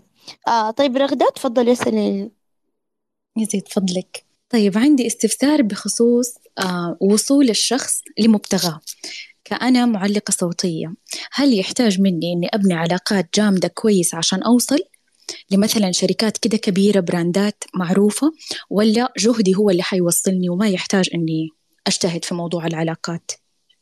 آه، لنقل والله لو مثلا بحاول أجيب مثال كذا، لو مباريات كأس العالم كلها ما كانت تبث على التلفزيون، هل كان كأس العالم راح ياخذ هذا الحجم من الصخب أو من الأهمية لدى الناس ولا لا؟ لو ما في بث والناس ما تعطيه هذا ما أعتقد. الاهتمام. إيه. بالضبط، هذا نفس الشيء، ولو أنه يعني في جهود وفي مباريات تقام ونفس هذا، لكن في شيء جالس يصير على السوشيال ميديا، في شيء جالس يصير على التلفزيون. فهذا بالنسبة لي أنا أصنفه مثل العلاقات، جهودك اللي جالس تسويها. فهنا مرة نقطة غير مهمة للعلاقات، أحس إن هي مهمة لكل يعني في أي مجال إيش ما كنت، ما مو مهم يعني إنه مثلا في التعليق الصوتي أو في التصميم أو شيء، دايما العلاقات هي اللي ترفع الناس، فمهم إنه دايما نحن نسعى إنه نحن في دي الحتة حق العلاقات نكون قد ما نقدر. أعطيت مثال على كأس العالم صحيح، إنه أيوه أي. بالظبط. فأنا أشبه صراحة العلاقات بالبث التلفزيوني، جهودك قد ما هي كبيرة داخل أرضية الملعب بدون علاقات يعني ما راح تصل إلى الوهج اللي وصل له كأس العالم. فأعتقد الاثنين لازم يكونوا خطين متوازية، لازم تمشي فيهم بشكل مستمر. العلاقات ممكن تجيب، يعني العلاقات تجيب لناس ما عندها جهود، تجيب لهم مشاريع جيدة، وتحرم ناس إذا ما في علاقات، تحرم ناس جهودها كويسة وإمكانياتها كويسة، تحرمهم من الحصول على مشاريع جيدة. فالعلاقات مهمة جدا في أي مجال، في أي بيئة عمل، في أي مكان، أعتقد أنها مهمة جدا. صحيح جدا كلامك عبد السلام، الله يعطيك العافية. طيب باسل تفضل. في البداية أول شيء أهلا وسهلا فيكم جميعا ومساء الخير. حاب أمسي عليكم جميعا. فرصة جميلة إني أنا أكون متواجد بين نخبة جميلة من المعلقين الصوتيين، وتحديدا مع عبد السلام. عبد السلام طبعا مدرسة في التعليق الصوتي. يا حبيبي آه الله يعزك يا حبيبي. طبعا عبد السلام يمكن جمعنا في أو اجتمعت مع عبد السلام في أعمال كثيرة جدا. عجبني أنه كلمة قالها عبد السلام قبل شوي في التعليق الصوتي، يقول أنه جميع الأصوات جميلة وجميع الأشخاص يكونوا مؤدين صوتيين أيا كان، كل واحد فينا يقدر يكون معلق صوتي، لكن لازم يتملك الخبرة ويتمرسها ويكون مثابر على نفسه أكثر عشان يكون معلق صوتي. عجبني قبل شوي لما كمان كان يعطينا أمثلة في التعليق الصوتي، سواء كان في حقة موبايلي أو حقة أرامكو أو أي شركة كانت فيها عبد السلام اشتغل فيها. جميل إنه الواحد يجرب ويخوض تجربة جديدة، لا يستسلم. قبل شوي ما أدري مين كان، أحد الأخوان كان جالس على المايك يقول أنا عندي رغبة لكن ما أدري من وين أبدأ. جميل إنه في أحد يحتضن هذا الشيء ويقول له تعال أنا أسمع لك وأنا أعطيك وجهة نظري. عبد السلام من هذا المكان أنا أقول لك أمانة أنت فخر، ممكن في مجال التعليق الصوتي تكون مدرسة الناس تتعلم منها، مش مجاملة عشان أنا أعرفك أو إني أنا أعزز لك، لكن لا حقيقة هذا كلام يقال. الله يخليك، الله يسعدك يا رب. الله يا باسل، يعني ما أدري بعد هذا، بعد كلامك هذا خلاص أتوقع نقفل البث. وصراحة يعني أعطيتها رشة ذهب كذا يا أخي، أنت أسطورة والله. الله يعزك. بالعكس والله مش مجاملة قلت لك، ولا إنه والله عشان قدام الناس أو أمام الملأ، لا بالعكس. أنت عبد السلام من الناس اللي أنا أستمتع لما أسمع صوت عبد السلام. أنا مجرد إنه أنا أشغل فيديو أنا أقول هذا عبد السلام، طول ما أنا ماشي هذا عبد السلام خلاص، لين أنا طفشت من عبد السلام، أنا طفشت من كثر ما أسمع صوته. فصار صوت عبد السلام راسخ في ذهني، صرت كل ما أسمع مقطع إعلان عبد السلام يا عبد السلام. لين قبل فترة دخلت السينما طالع عبد السلام طالع لي في وجهي، يا عبد السلام فكني فكني يا عبد السلام. الحمد لله الحمد لله. فحقيقة هذا نموذج، بس النشبة الحلوة اللي كده تشوفها في طريقك حلوة. فأنا قاعد أقول يا عبد السلام يا عبد السلام، والله شوف هي نشبة حلوة أي نعم، لكن فخر إنك أنت تسمع شخص تعرفه أو شخص حبيب أو عزيز على قلبك، تسمعه في كل مكان وتفتخر به إنه هذا الفلان وصل لهذه المرحلة. أي نعم كان ممكن في البدايات عبد السلام نفتكر كنا نجتمع مع بعض وكنا نجلس مع بعض. صحيح صحيح. أفتكر المايكات اللي كنا نسجل فيها، لكن نعم. أمانة خضت طريق جميل، أتمنى لك التقدم والنجاح الأكبر والازدهار. أنت شخص تستاهل، قلت لك والله مش عشانك أنا عشان أعرفك أو مجاملة لك أمام الملأ، لكن لا الشخص اللي يستاهل نقدر نقول إنه يستاهل. وبالعكس مجال التعليق الصوتي مجال جدا جميل. أي نعم ممكن إيثار قالت قبل شوي نقطة، المعلق الصوتي لو سمع صوته يطفش. نعم أنا لو سمعت صوتي كثير أطفش. صحيح. من الناس اللي ممكن لو تكرر علي النص أكثر من مرة وأنا أسجل عبال ما أرسله للعميل، أسمعه مرة اثنين ثلاث، أوصل لمرحلة خلاص أقول يا جماعة، وكل مرة ممكن أكتشف غلط وهو كان صح لكن أنا أحس إنه هنا في غلط. صحيح. فالمعلق لو سمع صوته أكثر من مرة حيجلس يتشتت ويجلس يقول والله أنا هنا غلطان وهنا لازم أعدل. فبالعكس أتمنى للجميع خطوة جميلة. عبد السلام أنا من الناس اللي ممكن أتعلم تحت يدك وما زلت أتعلم تحت يدك. الله يخليك والله بالعكس، يعني نتعلم من بعضنا جميعا. وعلى سيرة على قولهم احتضان الناس اللي حابة تتعلم، إن شاء الله قريبا راح يكون في براند راح يطلق، ما راح أقول إنه من ورائي لكن راح تكتشفه لاحقا. بس حيكون يعنى بهذا الشيء، يعنى بأخذ المواهب واكتشافها وصناعتها وتسويقها، وحتى إني يعني أحطك على الطريق تصل إلى إنك تستلم مشاريع. يعني بتكون إن شاء الله رحلة كاملة بعلامة تجارية خاصة، وبتكون إن شاء الله براند فخم إن شاء الله. حلو حلو، بالتوفيق يا رب يا عبد السلام ويعطيك العافية باسل، مرة شكرا على مداخلتك الحلوة. طيب أبوحة تفضلي. أيوة مساء الخير عليك يا إيثار. مساء النور. وعلى الأستاذ العظيم الأستاذ عبد السلام المميز. أنا عندي سؤال في جزء لا يتجزأ من التعليق الصوتي اللي هو الهندسة الصوتية، فمن ناحية خبرتك أبغى أسأل إن كيف أنا أطلع بجودة تسجيلي بجودة ممتازة، يعني إيش أحتاج من الهندسة الصوتية بحيث إني أطلع بجودة كويسة وأعرف إن أنا طلعت بجودة كويسة؟ طيب للأمانة يعني قبل الهندسة الصوتية تحتاجي معدات. المعدات الجيدة هي اللي راح تطلع لك جودة جيدة. المعدات والمكان ومكان التسجيل هي اللي تطلع لك جودة جيدة. ما يليها من هندسة صوتية هي لمسات رتوش خفيفة على النهاية أو على التفاصيل البسيطة، هي فقط لنقل تلميع للصوت، تنظيف، فقط شيء بسيط جدا. لكن الجوهر في أدوات التسجيل وفي طريقة التسجيل وفي مكان التسجيل. عدا ذلك يعني هي لمسات بسيطة. كيف تعرف إنه والله المادة الصوتية اللي طلعتها مادة بجودة عالية؟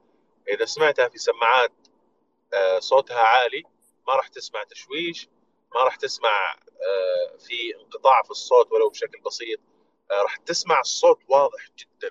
يعني على قولهم ما يفرق، ما يختلف عليه اثنين، راح يكون جدا واضح ولامع للناس انه خلاص تسمع الصوت من الحنجره مباشره. فهذه هي المعايير صراحه. ما ادري اذا صراحه اكملت جواب على سؤالك، لكن ممكن اخذ منك كمان سؤال او ردة او ناقش الموضوع اكثر اذا حاب. واضح جوابك يا استاذ، بس انا قصدي انه انا عندي مايك وعندي البرنامج، ايش الفلاتر اللي اقدر استخدمها؟ او يعني لان كثير فلاتر موجوده، هل المفروض اني استخدم كل شيء او ايش احتاج بالضبط؟ طيب هو صراحه اللي انصح فيه في فلاتر الويفز. ما ادري ايش البرنامج اللي تستخدميه؟ الاوداسيتي وادوبي اوديشن. طيب الأوداسيتي ما يقبل فلاتر الويفز إلى حد ما أعتقد، لكن ممكن تستخدمي فلتر إذا كان بعد النويز ريدكشن أو تقليل الضجيج، في فلتر الإيكولايزيشن أو الإيكولايزر أو المعادل أو المساوي، ما أدري بالعربي بالضبط، بس الإيكولايزر هو عبارة عن فلتر يعالج الموجات الصوتية، ويوجد معالجة خاصة لصوت الرجل ومعالجة خاصة لصوت المرأة، وفي يعني على قول تفاصيل معينة تعتمد على نوع الصوت اللي يستخدم. مثل صوتي أنا صراحة عندي معالجة معينة خاصة أطبقها على كل المواد اللي أسجلها.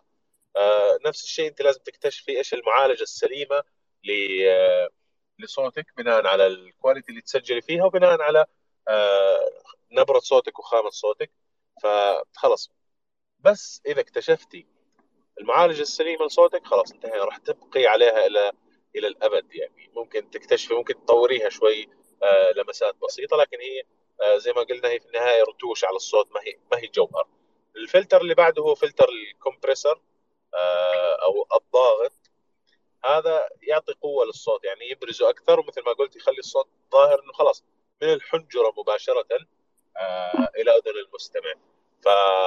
يعني هذه الفلترين صراحة هي اللي استخدمها. ممكن بعدها نورمالايز أو معادل أو هذا يخفف شوية الصخب إذا كان الصوت صاخب جدا، وما يعني إذا سويته واستخدمته ما يكون لي أثر، فبالتالي صوتك ليس صاخب أو عالي لدرجة مزعجة أو شيء.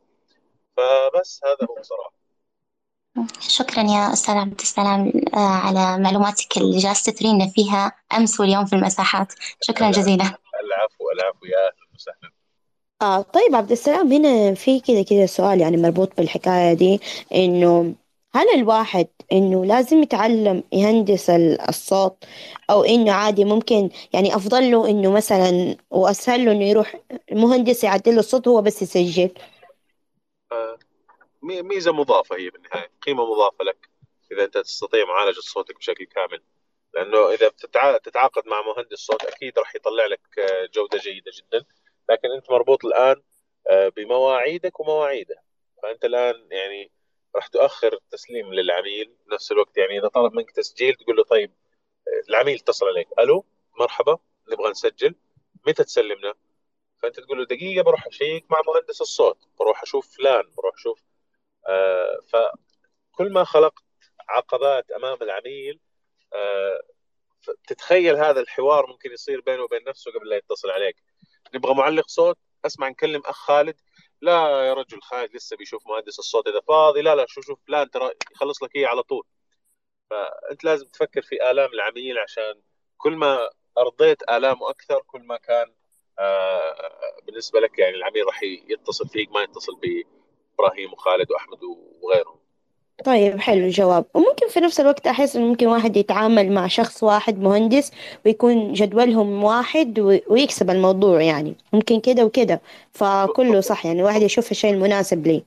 بالضبط مثل ما قلنا هي قيمة مضافة. ممكن تكون أنتوا الاثنين في نفس الوقت خلاص وقت عملكم واحد، لكن هذا راح يزيد عليك التكلفة. يعني في النهاية أكيد مهندس صوت لازم ياخذ مبلغ، فما تقدر تراعي العميل الى ليفل بحيث انك توصل لمرحله اللي حتاخذه من العميل راح تعطيه مهندس الصوت وكذا، انت مجبور الى حد ما يكون سعرك شوي مرتفع.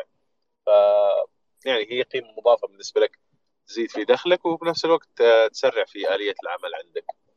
جميل. طيب يعني تعتبر انه تعلم الهندسه الصوتيه سهل ولا صعب؟ للمعلق الصوتي سهل، للهندسه الصوتيه اجمالا صعبه، ما هي سهله طيب. لكن للمعلق الصوتي لانه يحتاج اشياء بسيطه فقط. طيب حلو. طيب ناخذ سؤال من ولاء. تفضلي.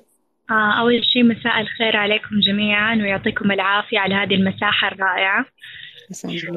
عندي استفسار. أنا الحين مثلاً أمتلك الصوت، إيش المهارات اللي أحتاج إني أتعلمها عشان أصير معلقة صوتية؟ وهل لازم من البداية أحدد نوع معين من أنواع التعليق الصوتي وأتخصص فيه؟ طيب جميل. قلتي أنك تمتلكين الصوت، باقي إيش المهارات اللي لازم تعلميها؟ مثل ما قلنا، بس إنه عشان الصوت ممكن يعطيك دفعة لكن ما هو كل شيء، لكن ممكن يدفعك إلى الأمام أو يحطك خطوة قدام الكل، لكن ما هو كل شيء.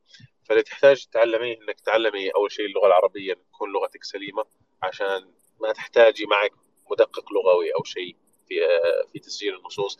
تحتاج إنك تبدأي تمارسي بشكل مكثف، تبدأي تعرفي التعليق الصوتي أكثر، تبدأي تبرزي للناس أنه أنت تقدمي هذه الخدمة وتأخذي نقد من الناس اللي حولك. لا نكتفي بأنه والله نسمع الكلام الجميل وأنه إحنا أحسن ناس في مجالنا، وأنه والله الأصدقاء اللي حولنا دائما يعني أقولهم ينفخونا يكبروا رأسنا وأنه والله أنت أحسن واحد في الحياة. فمثل هذه جميلة، لكن تحتاج اللي يقول لك لا أنت مش كويس للليفل معين، لأن اللي يقول لك مش كويس هذا بالنسبة لك يعطيك تحدي لنفسك، إنك توريه إنك أنت كويس، يطلع النقد الأشياء السلبية اللي فيك ويطورها. فأنت لازم تتعلم يعني تتعلم تمارس، تتعلم إنك تصبر على هذا، تتعلم تسوق لنفسك، وتتعلم موضوع الإنتاج الصوتي عموما، كيف تخرج للعميل مادة صوتية متكاملة جاهز إنه يستخدمها على مادة المرئية ويعلن لها ويروج لها. طيب جميل عبد السلام، الله يعطيك العافية. ولا إن شاء الله كان الجواب كفاية. الله يعطيك العافية، شكرا مرة. الله يعافيك، يا أهلا وسهلا. طيب خلود بعد حمان حبيبي نورتينا. طيب داليا اتفضلي. يا هلا، السلام عليكم جميعا. هلا عبد السلام أخوي الصغنن. هلا وسهلا. هلا وسهلا. طبعا ما عندي أي سؤال، لو بدي أسأله هسأله على طول أصلا دايركت عبد السلام، ما يحتاج أسأله في مساحة، بس حبيت أسلم عليه وأقول عبد السلام من الأصوات اللي اشتغلنا كثير مع بعض ومن بداياتنا كنا مع بعض، وللأمانة شخص جدا جدا جدا، غير أنه هو أكيد الكل يعرف أنه هو احترافي، فهو خلوق جدا، فهو أخوي صغنن بقى ويجمعنا كثير حب اللهجات. فأهلا وسهلا بكم، نور المساحة يا عبد السلام. والله يبقى في حد منور المساحة هو أنت، الله يخليك. الله يخليك يا رب. داليا الرهيبة، داليا متعددة اللهجات اللي بتتكلم 1000 لهجة بالجملة الواحدة، فيش غير كذا يعني. الله الله على مصر، يا الله الله منورات. أيوة يا داليا مصر، بدك لبنان نخش على لبنان، يلا ليه بقى تحدي؟ ما في مشكل، أي ما في مشكل، بفوت لبناني. لا لبناني صعب يعني، مصري أوكي يعني، مصري بتاعنا يعني. شنو زي نقول لك نحب نتعلم تونس، وتونس هو معلمنيش تونس، حرام عليك يعني. والله بالتونسي ما تجميش تحكي معي. من جمتش أتعلم تونس. وعرب بزاف هي صعيبة. صعيبة خصوصا كمان المغرب والجزائر، الجزائر والمغرب يعني ما ينفعش كده عبد السلام، ما ينفعش كده. صحيح. ما شاء الله. من فين تعلمت اللهجات المختلفة؟ البحريني، نحب البحرين وايد. لأنه بطيء شوية. عبد السلام صوتك ترى رايح، احنا قادرين نسمعه. طيب خلي المساحة الآن. إيش تحب أنت أكتر لهجة؟ هاي داليا. والله أنا للأمانة يعني هو أكثر لهجة جاي عشان المود التيم اللي معايا، التيم بتاعي بقى مصرية وكذا، فبتكلم مصري بطلاقة جدا، وعلى حسب بقى المود يعني. بس إذا أحد يتكلم معي سوري كمان كتير بحب أهل سوريا يعني الشعب، وإذا بدهم بنجيب الحلب بنجيب أهل الحلب فحسب عرفتها حسب يعني ما بعرف كله بحبهم، أنا كله بحبهم اللهجات والله عجيبة مرة ما شاء الله. حلو بالضبط أحكي لهم عن المحادثات بيننا، أحكي لهم ما في أي انتظام على فين راح عبد السلام ترى معلق عندك. أخرج وارجع أدخل مرة تانية، شكله جاء اتصال لا في صوت، أنت مو سامعين؟ في صوت نسمعه بالله، أنا ما أسمعه. طبعا عبد السلام سامعين؟ عبد السلام أخرج وادخل تاني. طيب يلا ماشي. أتوقع أنا ما أسمع، أي متوقع أنت من عندك إيتار مش من عنده، بس يلا نجرب.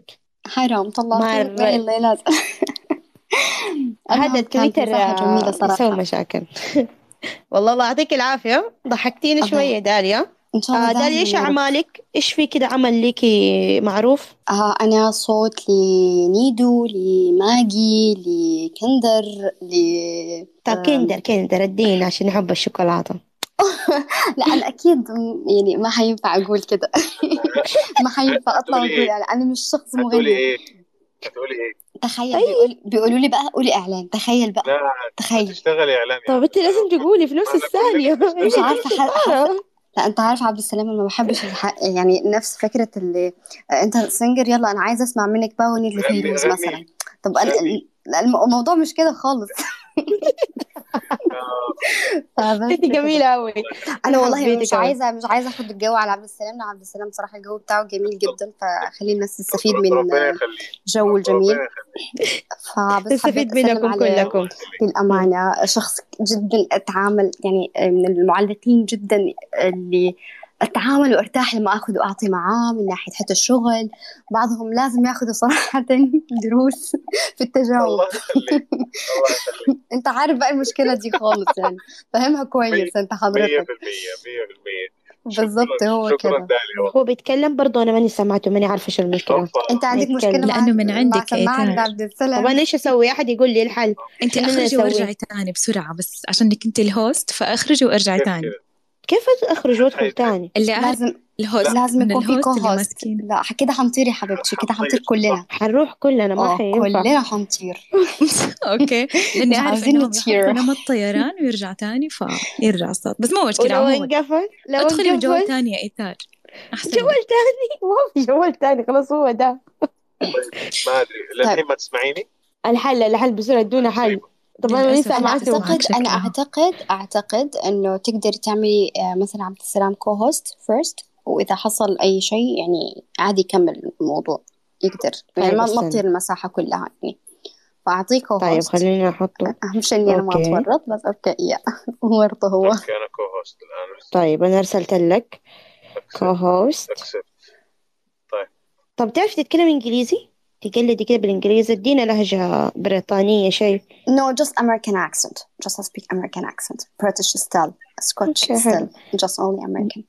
طيب دحين أنا اديته الكوهوست. This is my next step إني أتعلم يعني another accent. يعني طبعا في Russian في أذربيجاني في كده حاجات زي كده، لغات international بقى ندخل في international. بس إن شاء الله next time يكون في مساحة كده نتكلم فيها عن اللهجات وكيف نتعلم. طيب إن شاء الله. طيب أنا دحين خليته هو كوهوست وبس، ماني عارفة تبوني أخرج لو دقيقة. أنت بتسمعيه ولا لأ؟ أول حاجة أنا ماني سامعته. طب خلينا نقفل أنا المايك دقيقة، قفل المايك دقيقة وأنت تتكلم يا عبد السلام وشوف. يا عبد السلام اتفضل برضو مرة تانية يا حبيبي. طيب ماشي خلاص أهلا وسهلا. ما أدري تسمعيني إيثار يا حبيبي؟ طيب ماشي خلاص أوكي. قاعد يطلع لي كتابة عبد السلام اتكلم وأنا أشوف إيش حينكتب لي. يا ساتر طب في مشكلة كده لا كتابة ما يا ساتر طب في مشكلة جدا مش عارفة. عايزة تجربي تطلعي كده وتجربي الدنيا عاملة ازاي. أنا لسه سامعة الملاحظة دي من شوية من مساحة تانية، حد اتعمل كوهوست وعادي يعني مش الحال يعني عرفتي. أنا يعني ما بدي أتحمل مسؤولية 100%. حينخرب، أنا أقول لك حينخرب. بس جربي يلا يا جماعة اللي موجودين كلهم، يعني بليز ارجعوا على اعملوا فولو لأيثار عشان لما ترجع مرة ثانية نرجع للمساحة في حال طارت. ما حطير إن شاء الله. يلا جربي اعملي لما الطيران وارجعي تاني فكي. exactly yes. لأنه كتير كده أنا بحضر مساحات كتير فبيعملوا نفس الحركة وبالعكس ما بتطير المساحة. طيب أنا ما أدري إذا أقدر أعطي إنفايت لأحد يتكلم لأنه في محمد برضو. أيوة تقدر يا لأنك كوهوست تقدر يا عبد السلام. طيب على بال ترجع إثار أنا حابة أسأل. تفضل. عشان لا أنسى صراحة من أول قاعدة أجمع السؤال ولطافة داليا دخلت والمزح وكده أتخربط زيادة صرت أضحك معكم نسيت ترتيب السؤال. طيب تفضل. تمام كنت حابة أسأل إذا أنا يعني حابة إني أدخل مجال التعليق الصوتي وفي نفس الوقت يكون عندي زي قناة على بودكاست إني أشتغل في التسجيل الصوتي كمثلا تقديم أيا كان المحتوى بس عموما إنه تسجيل صوتي أكتر، فهل حأوفق بين الاثنين ولا لأنك ما جربت ما تقدر تجاوب ولا كيف؟ والله سمعتك عبد السلام. طيب سمعتني؟ ايوه اخيرا.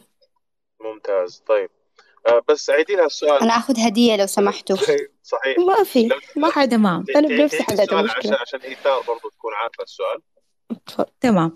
اللي فهمته انه مجال التعليق الصوتي وتسجيل الاعلانات مختلف عن تسجيل الصوتي اللي المتعارف فيه في بودكاست. طبعا عندك معرفة عن بودكاست. صحيح. تمام. والتسجيلات الصوتية اللي بتكون يا حوارية يا بتكون شخص واحد بيحكي قصة أو بيتكلم عن معلومات معينة أو أين يكن. طيب هل الواحد اللي دخل هذا المجال مجال التعليق الصوتي يقدر يجمع ما بين الاثنين إنه يكون يسجل إعلانات أو إنه يكون يعني لجهات وفي نفس الوقت يشتغل على؟ ممتاز حلو. أكيد عادي جدا. يعني أنت كمؤدي صوت أنت عندك قدرات أكثر من الناس اللي تقدم بودكاست. يعني خلينا نفرق بين البودكاست والتعليق الصوتي. البودكاست هو اللي جالسين نسويه ممكن يتسجل ويطلع كبودكاست عادي، هو حوار بين اثنين أو شخص يتحدث متحدث مفوه يكون عنده معلومات يشاركها، فهو أكثر عبارة عن المادة المقدمة أكثر من القدرة الصوتية. القدرة الصوتية أكيد تعطيك دافع لكن القيمة في الكم المعلوماتي أو نوعية المعلومات وما هي المعلومات التي تطرح والأشياء التي تقال. فإذا كنت شخص عندك المعلومة وعندك المادة وعندك القدرة الصوتية فأعتقد راح تعطي بودكاست جميل. لكن إذا كان عندك المعلومات والقدرة وكذا ما عندك القدرة الصوتية راح تعطي بودكاست مثري، تعطي بودكاست معلوماتي جدا جميل لكن ممكن تفشل في الجانب الفني، ممكن تفشل في جانب الجذب. يعني تكون المادة دسمة ما شاء الله لكن ما انت قادر تمسك الناس أو تشد انتباههم أو تخليهم يركزوا على شيء معين، تخليهم إنه تحسسهم إنه هذه الجزئية مهمة جدا. فممكن تسردها هو أوكي بودكاست جدا ممل. فأعتقد إنه بالعكس هي نقطة إضافية لك كنت مؤدي صوت. طيب يعطيك العافية. يعطيك العافية. من أول كان رافع يده صراحة ما عرفتش أعطي إنفايت. طيب يا محمد تفضل. الله يزيد فضلكم. أنا قلت لكم معليش أول شيء أعتذر منكم جميعا لأنه هذه أول مساحة أطلع فيها فما أعرف الأزرار. قبل شوية الصوت واضح الآن؟ إيه تفضل. أيوة واضح. ما أدري ضغطت في الأزرار تحت. أنا تويتر ترى ما عمري غردت تغريدة وخاف منه. المهم أنا عندي سؤالين. السؤال الأول اللي هو معروف إنه في الرياضيين يستخدمون تمارين، ما هي أفضل تمارين استخدام الصوت؟ كيف أنا مرن صوتي وأطوره وأخليه مثل الجسد الرياضي؟ هل في مأكولات معينة مشروبات معينة أقدر أستخدمها أو أمارسها أو أن أتناولها عشان يكون صوتي تمام؟ السؤال الثاني ما هو أفضل وقت للتسجيل؟ نسمع الناس يقول أفضل وقت إنك لما تقوم من النوم الصوت يكون. اقتلهم هذول مرة ما هو صح. ما هو صح نهائيا. اللي يقول لك سجل أول ما تصحى اقتلوا على طول. إيوه أنا والله سمعت يقول لك أول ما تصحى لأنه ما تكلمت ولا شيء وتقعد ساعة ما تتكلم بعدين تقعد تسجل. الله فمفهوم يعني، عارف انت قضيه الصيام عن الكلام. يا سلام. لا يعني الصيام عن الكلام انا عشان يخليك مرتاح، لكن انك تسجل اول ما تقوم من النوم هذا خطا، جدا خطا، يعني خطا فادح. طيب نرجع للنقطه الاولى، نقطه التمارين او نقطه ايش الاكل المناسب وكذا. كاكل صراحه يعني ما افضل انه الواحد يجلس يراعي اكله بناء على والله الصوت مع الصوت، لكن يقولوا انه الاكل الحار ممكن يضر الحبال الصوتيه والحنجره، لكن ما هو الضرر الدائم، يعني ممكن يحرق شوي بعدين مع السلامه وخلاص. فما وجدت شيء للاكل. المشروبات الدافئه اثرها جيد على ترطيب الحلق، مشروبات القهوه تجفف الحلق، فبالتالي يعني لا ينصح بها قبل التسجيل لانه يصير حلقك ناشف، واذا نشف حلقك تتعب وانت تسجل، راح يجيك ارهاق واجهاد، وبالتالي تحتاج تشرب مويه كل شوي. فجفاف الحلق بسبب القهوه يعني مؤذي، فما انصح انك تشرب قهوه قبل ما تسجل، لكن لا يتعارض يعني، اشرب قهوه واشرب مويه عادي، لا مانع. بالنسبه للتمارين، اكثر تمرين بالنسبه لي اشوفه مناسب انك تؤدي نصوص صوتيه، تؤديها مثل ما اداها الناس، تمارس التعليق الصوتي، وبعدها تجي التمارين الثانيه اللي هي مثلا تمرين الهمهمه، اللي هو خذ نغمه معينه وهمهم عليها، مثلا النشيد الوطني عادي. ليش؟ هذه تعطيك تسخين لحبال الصوت وللجيوب الأنفية وكذا، فتعطيك مرونة أكثر وتعطيك قدرة على التحكم أكثر، لكن ما هي بالتأثير اللحظي. الشيء اللي يعطيك تحكم بحبالك الصوتية مثل ما قلنا الممارسة، والشيء الثاني تمارين الفوكاليز. الفوكاليز ابحثوا عنها راح تلاقوها، اللي هي تمارين السلم الموسيقي، دو ري مي فا صول لا سي إلى آخره. وكل مرة تطلع، وكل ما بدأت من طبقة أهدى كل ما كان يعني تمرين مفيد أكثر. الحكمة من هذه التمارين أنك تستطيع التحكم بصوتك في طبقات معينة، مثلا طبقة دو لي الهادئة، دو ري مي، فأنت تستطيع أنك تنتقل من طبقة إلى طبقة بدون ما تشعر فيه اهتزاز. في البدايات راح تلاقي نفسك صوتك يهز بشكل كبير. أنا ما أقول لك أنه يكون صوت موسيقي، لا، بس أنك عندك قدرة على أنك تستمر على امتداد معين وصوتك ما يهز، ما تحس برجفة في حنجرتك. وأي واحد راح يجرب يسوي التمارين هذه، واللي جالس يسويها والمايك عنده مقفل، أنا سامعك ترى فممكن يعني أقولهم تحس بالاهتزاز هذا إذا كانت في البدايات. أطلع لين يقولوا عنك مجنون بالصوت، يعني عادي. أهلك يقولوا إيش فيك تصرخ؟ لا، أنا جالس أتمرن عادي، توصل إلى طبقات عالية. لكن في النهاية هو تمرين وتمديد لحبالك الصوتية وقدرتها. بعد فترة راح تكون قادر على أنك تنتقل بسرعة بين طبقة عالية وطبقة هادئة، طبقة سريعة وطبقة بطيئة، بدون ما يحس المستمع أنك جالس تنشز أو جالس تفقد السيطرة. ولا تسجل أول. تنصح بالمقامات، تعلم المقامات؟ والله يعني هذه مرحلة مرة متقدمة، يعني إذا قدرت تتقنها يعني صراحة شيء عظيم، لكن صعبة صراحة بالنسبة لي، أنا ما قدرت لها للأمانة. لكن إذا عرفت تتقن المقامات، مفروض أنك تتحكم بصوتك تحكم مخيف، وأنك تقدر تؤدي النصوص بأداء عظيم. لكن إذا كان عندك القدرة التحكم فيها، ما هو سهل. انك تسرع. مثلا اعطيك تمرين ممكن تسويه انت، اكتب نص، جيب النص الاعلاني ولا تسمع الاعلان، او اسمع الاعلان بس سيبك منه. خذ النص، لون عبارات، لون كلمات بلون اصفر مثلا، ولون كلمات بلون اخضر، ولون كلمات بلون احمر، وحاول انه اللون الاحمر يرمز لشيء معين. مثلا لنقول اللون الاحمر يرمز لسرعه، فأنت الكلمة اللي عندها أو الجملة اللي عندها لون أحمر لازم تكون سريعة، والكلمة اللي بعدها خليها باللون الأصفر، واللون الأصفر يدل على البطء. فبالتالي تحتاج تكون أنت تتكلم بسرعة ثم تهدئ إلى شيء بطيء جدا بدون ما تشعر بنشاز، بهذه الطريقة. أو ممكن تخلي اللون الأخضر يدل على ارتفاع في الصوت وعلو جدا، واللون الذي يليه اللون البرتقالي يدل على وانسجام ومشاعر هادئة جدا بدون ما يشعر المستمع انك انت جالس تنتقل بين طبقات مثل ما فعلت قبل قليل. يعني جالس انتقل وجالس اسرد الموضوع. فاذا استطعت انك تتحكم بشكل سلس وسريع اقول لك والله انت الان قادر انك تكون مسيطر على جميع النصوص الصوتيه. فما ادري هذه الاجابه اللي صراحه عندي. يعني كيف يعني كل الشرف اول شيء الواحد يسمع تعليقاتك وارائك الموضوع وكل فخر الواحد اصلا يسمع صوتك. الله يخليك ويرفع قدرك. والله الله يخليك ويرفع قدرك. يعطيك العافية محمد ويعطيك العافية عبد السلام. وحقيقي يعني أنا ما أعرف مين اللي أعطى دي النصيحة. أول ما تصحى من النوم أسجل. يعني الصوت مو معدوم، أي أحد في العالم يعرف إنه لا هذا، حتى ما ترد على أحد. صحيح. غريب يعني الصوت يكون والله يعني لا ترد على تليفون وصوم مدة ساعتين أو ثلاثة يا أستاذ إيثار. يعني لا تتكلم أول ما تصحى من النوم.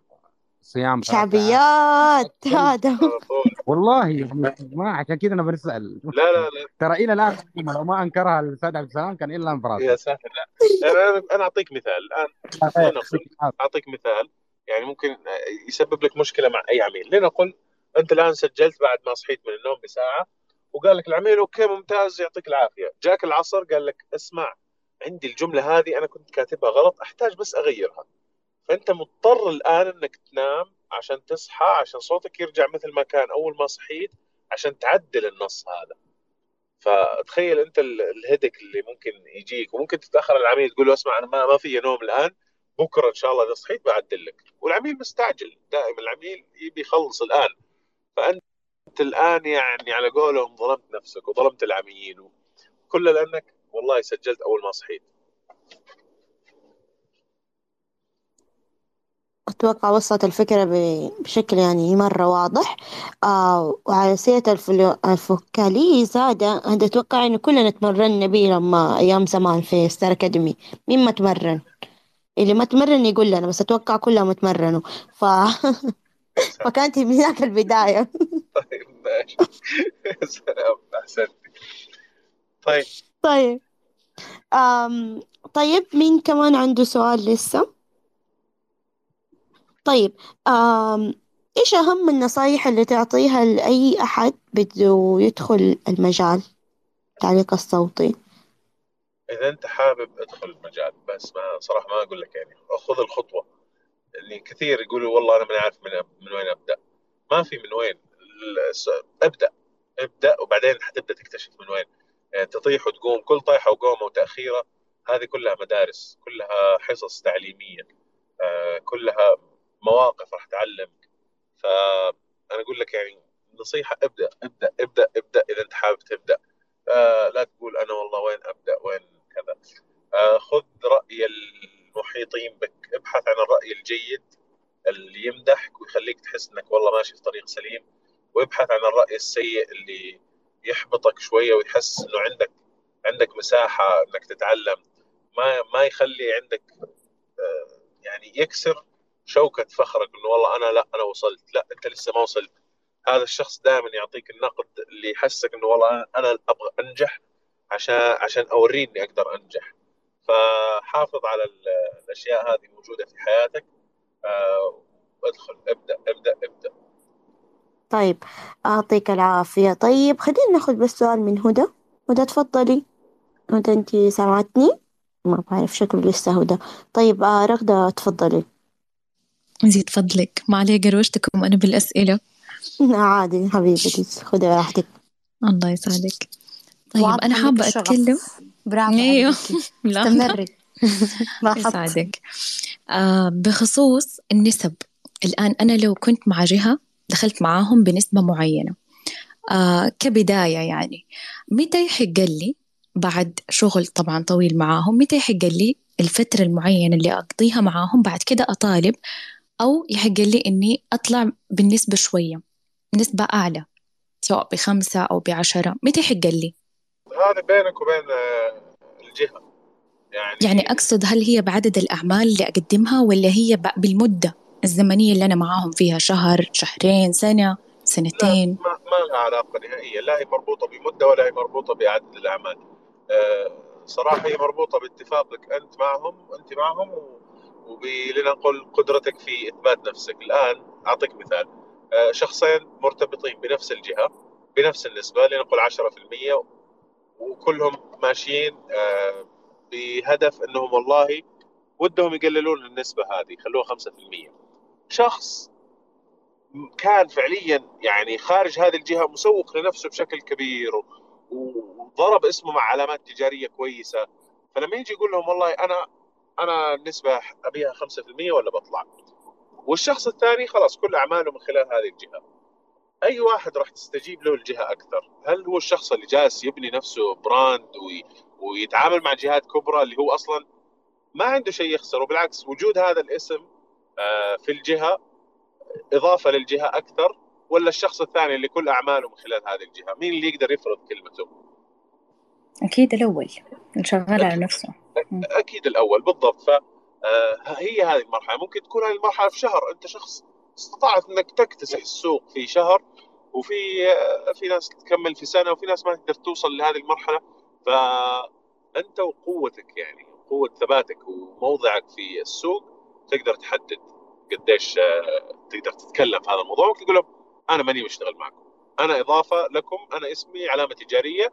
لما تقولوا والله الشخص هذا موجود معانا، أنتوا تقووا علامتكم التجارية. وهذا شيء مثلا تشوفوه في لنقل مثلا بحاول أدور كجهات، لما تكون في جهة خلينا نقول متواضعة وجات لها بحضور فلان الفلاني، هم ما دفعوا فلوس لفلان فلاني انه حضر، لا هم مبسوطين انه جاي، هو اضافه لهم برعايه كذا كذا، او حتى احيانا رعايه بدون حضور، هم يعني يفتخروا بهذه الرعايه لمجرد انه والله قال لهم ماشي انا اعتبروني راعي معاكم بالاسم.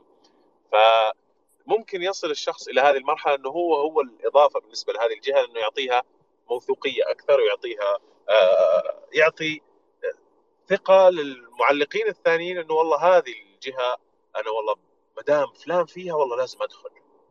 فهذا الوزن اللي الواحد ممكن يحاول انه يوصل له. هدى برضو تبغى تفتح المايك؟ أيوة ان شاء الله. ايوه هدى تفضل يا هدى. معلش المرة الاولى كان عندي مشكلة في المايك. لا عادي ما عندك مشكلة تفضلي. طيب انا بأسأل عبد السلام كيف اعرف درجة او طبقة الصوت المناسبة لي في الأداء الصوتي؟ يعني أنا غالباً يقال لي أنه صوتك أكثر يشبه الصوت الطفولي في القصص بهذه الأشياء، فهل طبقة الصوت تتحكم في أدائك الصوتي أو في نوع الأداء اللي أنت حتقدمه؟ كمان عندي يعني اقتراح، إذا خلص جميع الأسئلة وكان في وقت، اقتراح من عبد السلام يعطينا نصوص وهنا في المساحة نعلق عليها، بحيث أنه نعرف متى نخفض صوتنا، متى نرفعه، متى يكون فيه له مشاعر، متى ما يكون فيه، وحيكون تدريب جدا جميل. طيب عبد السلام تفضل. أيوة طيب خلينا نقول أنه هذا جوابه هو المساحة الصوتية. مساحتك الصوتية قديش هي موجودة، يعني قديش هي واسعة، قديش أنت تستطيع أن تشمل الأداءات الصوتية المختلفة. يعني الآن أنت يقولوا لك مثلا إنه صوتك طفولي، فمساحتك الصوتية محدودة في رينج معين أو في مدى معين. توسيع هذه المساحة بتمارين الفوكاليز اللي قلنا عنها قبل شوي، ممكن تحاول تجربي دائما في طبقات عالية، تطلعي فوق دائما، بحيث إنه تتسع مساحتك الصوتية، يصير عندك بدل ما هي مثلا من الألف إلى الجيم، تصير لا من الألف إلى اللام، يعني تشبيه بالحروف يعني كسلم أو ما إلى ذلك. فكل ما وسعتي مساحتك الصوتية كل ما صار عندك قدرات على أنك تشملي أنواع أكثر لأداء الصوتي. لا ننكر أنه والله بعض الأنواع ارتبطت بعض أنواع الأداء الصوتي ارتبطت بأنواع أصوات معينة، مثل الأفلام الوثائقية دائما ترتبط بأصوات رخيمة وأصوات رجالية غالبا، وتلاقي العنصر النسائي هو فقط عنصر دوبلاج لشخصيات معينة، هو فقط يعني صورة نمطية تكونت. لكن لو كان في امرأة قادرة أنه تتحكم بصوتها بشكل جيد لا يمنع أبدا، بالعكس تكسر الصورة النمطية هذه. المساحه الصوتيه اذا استطعت انك توسع مساحتك الصوتيه راح تستحوذي على مشاريع اكثر. كان في سؤال ثاني وصراحه استطرادي في هذا السؤال، نصان سؤال ثاني او اني ما كان في سؤال ثاني ولا ما ادري. ايوه كانت تقول انه لو تعطينا نص على اخر المساحه ونشوف يقرأوه الاشخاص وتبدا تقيمهم كده شويه يعني تجربه. ما هي بتاخذ يعني وقت طويل جدا جدا جدا، اطول من اللازم، فانا افضل انها تكون مثلا في مساحه ثانيه نسميها او في بث ثاني نسميه تدريب.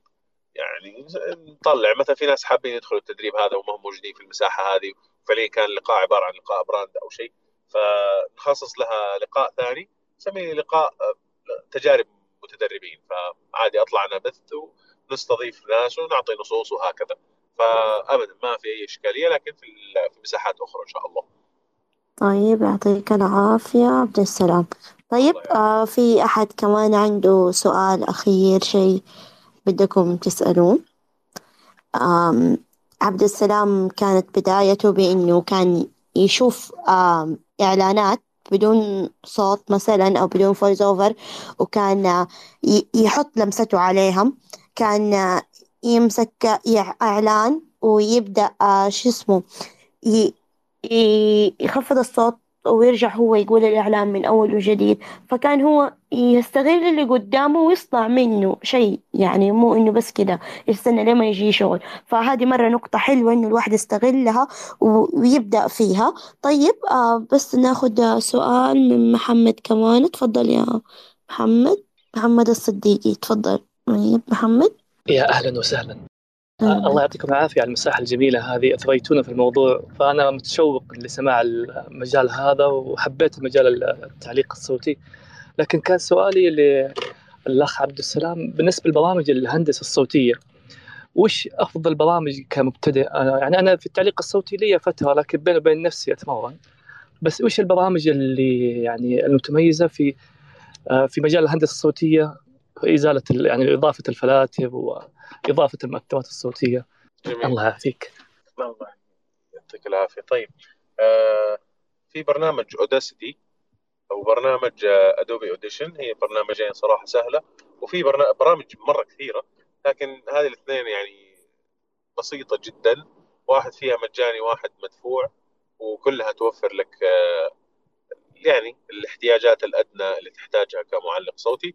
ممكن احتياجات أكثر وتفاصيل أكثر ممكن يحتاجها الملحن، المغني، الموزع الموسيقي، لكن هذه غير متاحة في هذه البرنامجين. ممكن يحتاج يتوسع أكثر إلى البروتولز أو تطبيقات أخرى. الله يعطيك العافية. طب بس بالنسبة لبرنامج السامبلتيود يصلح في مجال التعليق الصوتي ولا هو حق هندسة الصوتية بشكل عام؟ هذا لنقل كبير جدا، كانك جايب باص 49 راكب وانت وزوجتك فيه فقط. ما تحتاج لكل القدرات الهائله اللي موجوده في السامبلتيود او البرنامج الثاني نسيت اسمه صراحه. ايش كان اسمه؟ ادوبي اديشن. لا ادوبي اديشن جيد. راح عن بالي خلاص. السامبلتيود من البرامج القويه جدا اللي فيه طاقه اكثر من اللي تحتاجها انت، وما هو مجاني، فيعني أنت في غنى أنك تدفع المقابل المالي العالي لهذا البرنامج مقارنة بأنك راح تستخدم منه فقط 10%، 90% المتبقية هي توزيع موسيقي بحت ونوتات موسيقية وتكوين كومبوزنج مخيف، يعني أنت في غنى عنه صراحة. الله يعطيك العافية، تسلم أخ عبد السلام. الله يعافيك، الله يعافيك وبارك فيك. طيب سؤال تاني من محمد التاني. تفضل يا محمد. الله يسعدكم يا رب. أنا سؤالي بس على يعني موضوع مثلا التعليق الصوتي، لما في الكلمات ما أدري إيش يسموها في التعليق الصوتي، بس لما قلت قبل شوية سادي إنه كل كلمة يسمع منها صوت، مثلا زي لما بقول السماء لازم السماء أرفع صوت، لما نقول الأرض لازم الأرض لأنها تحت الأرض، أما مثلا الغيوم، مثلا الكلمات كذا بتكون في التعليق الصوتي، هذه ما أدري إيش اسمها أو لها علاقة في موضوعنا أو لا. يعطيك العافية. الله يعافيك. ما لها اسم معين صراحة، لأنه يعني تختلف، يعني ما تقدر توظف تقول إنه كل كلمة للسماء أو كل لفظة للسماء لازم تكون بالطريقة اللي ذكرناها إنه تكون عالية، ولو كل لفظة للأرض إنها تكون تحسها نازلة كذا أو هادئة أكثر. لانه تعتمد على توظيفها في النص. لكن زي ما قلنا دائما انك تقدر تتحكم بصوتك في الكلمه اللي انت تشوفها بالطريقه اللي انت تشوفها مناسبه او الطريقه اللي يطلبها العميل. يعني هو يطلب منك طبقه هادئه في السماء، انت بتنزل في السماء. يعني ما تخلي اي شيء يسيطر عليك، لا النص يسيطر عليك ولا لنقول الموسيقى تسيطر عليك. خلاص انت تتحكم بصوتك تحكم كامل. الله يسعدك يا رب ويحفظك ويعطيك العافيه. الله يعافيك ويبارك فيك يا رب. ناخذ كمان سؤال من دكتور خلود. عندنا خلود كثير اليوم، تفضل يا دكتور خلود. السلام عليكم ورحمه الله. وعليكم السلام، اهلا وسهلا. اهلا فيكم، شكرا على هاي المساحه استاذه اثار، الك وللاستاذ عبد السلام.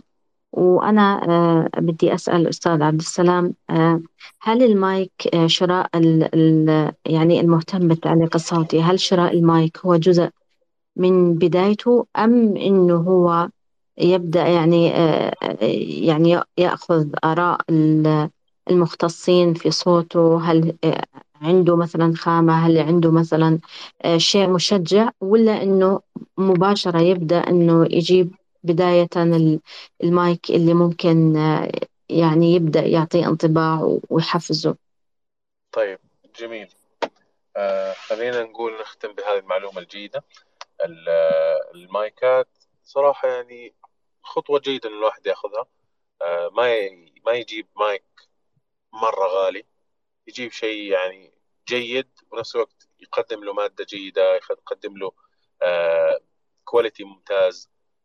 ما أشوف أنه خطوة متأخرة واحد يأجلها، لا يجيبها، لأنه في النهاية لنقل المايك الجيد اللي هو يعني يقدم لك، ممكن تبيع فيه، ممكن تبيع صوتك فيه، تكلفته تقريبا 500 إلى 800 ريال. فأنت اعتبر ال 800 هذه استثمار في نفسك، ممكن يثمر ممكن لا، لأنه المايكات فعليا تعطيك قدرة على التحكم بصوتك جدا. فيها ميزة أنك تسمع صوتك أثناء التسجيل، وهذه الميزة العظيمة اللي صراحة تعطيك قدرة على التحكم بصوتك، تعطيك تزيد في إمكانيتك أنك تسيطر على صوتك، تعرف متى تطلع وتنزل، تسمع صوتك لايف مع الموسيقى. هذه كلها عوامل راح تضاعف قدرتك على التحكم، وبالتالي أنا أشوفه إضافة جيدة بالنسبة لك. وفي النهاية يعني 800 هي أقل من جوالك اللي في يدك الآن، وهي لنقل استثمار بعيد المدى. ولو ما نفع معك ولا شفت الموضوع جيد، عادي تقدر تبيع بنصف السعر، 400 ولا 500 ريال، تلقى الناس تشتري، اللي ودها تجرب واللي ودها تستخدم واللي. فما أشوف صراحة إنه من الصواب إنه الواحد يتأخر، لا بالعكس، خلي يأخذ الخطوة ويبدأ مثل ما قلنا في البدايات. طيب جميل. طبعا أستاذ عبد السلام، إيش النوعية اللي ممكن كبداية إنه يبدأ فيها اللي بده يعني يتجه لهذا المجال؟ والله إذا عندك قدرة تشتري شيء ب 800 ريال أو 900، مايك رود NT USB، رود NT USB، هو USB تشبكيه في اللابتوب مباشرة، أهلا وسهلا انتهينا. إذا تبي شيء أرخص شوي، في شركة البلو عندها مايك اسمه بلو يتي، سعره تقريبا في حول 500، في بحر 500. جودته ممتازة لكن عمره قصير، خاصة على الاستخدام الطويل ممكن الواحد يبدأ فيه. لكن الرود صراحة يعني أنا استخدمه ولازلت استخدمه، من المايكات العظيمة جدا، وشركة أصلا معروفة في عالم المايكات. طيب تمام، الله يعطيك العافية. بالضبط، جاوبت على السؤال اللي كنا بنسأله آخر شيء. طيب ها، في باقي أحد عنده سؤال؟ نواف، أحد تاني، اسماء، أي أحد؟ أنا خلاص كده طبعا طولنا عليك مرة عبد السلام، الله يعطيك العافية. والله صراحة يعني أعطيتنا معلومات كثيرة، ومن ضمنها إنه ما يفرق براند عن براند، صغير كبير عن صغير، لأن الجودة هي ما تختلف. الفرق في الميزات الإضافية اللي أنت تضيفها على الخدمة، فهنا الفرق، ولازم نركز في هذه النقطة عشان أنت ما تظلم اسمك وما تظلم صوتك في لما تقدم يعني من براند لبراند، هنا اللي يختلف. طيب آخر شيء، مرة شكرا لك والله يعطيك العافية، ونحن مرة فخورين فيك ومبسوطين فيك، ودائما لما نسمع صوتك بنوقف كل العائلة، تعالوا تعالوا اسمعوا ترى ده صوت عبد السلام.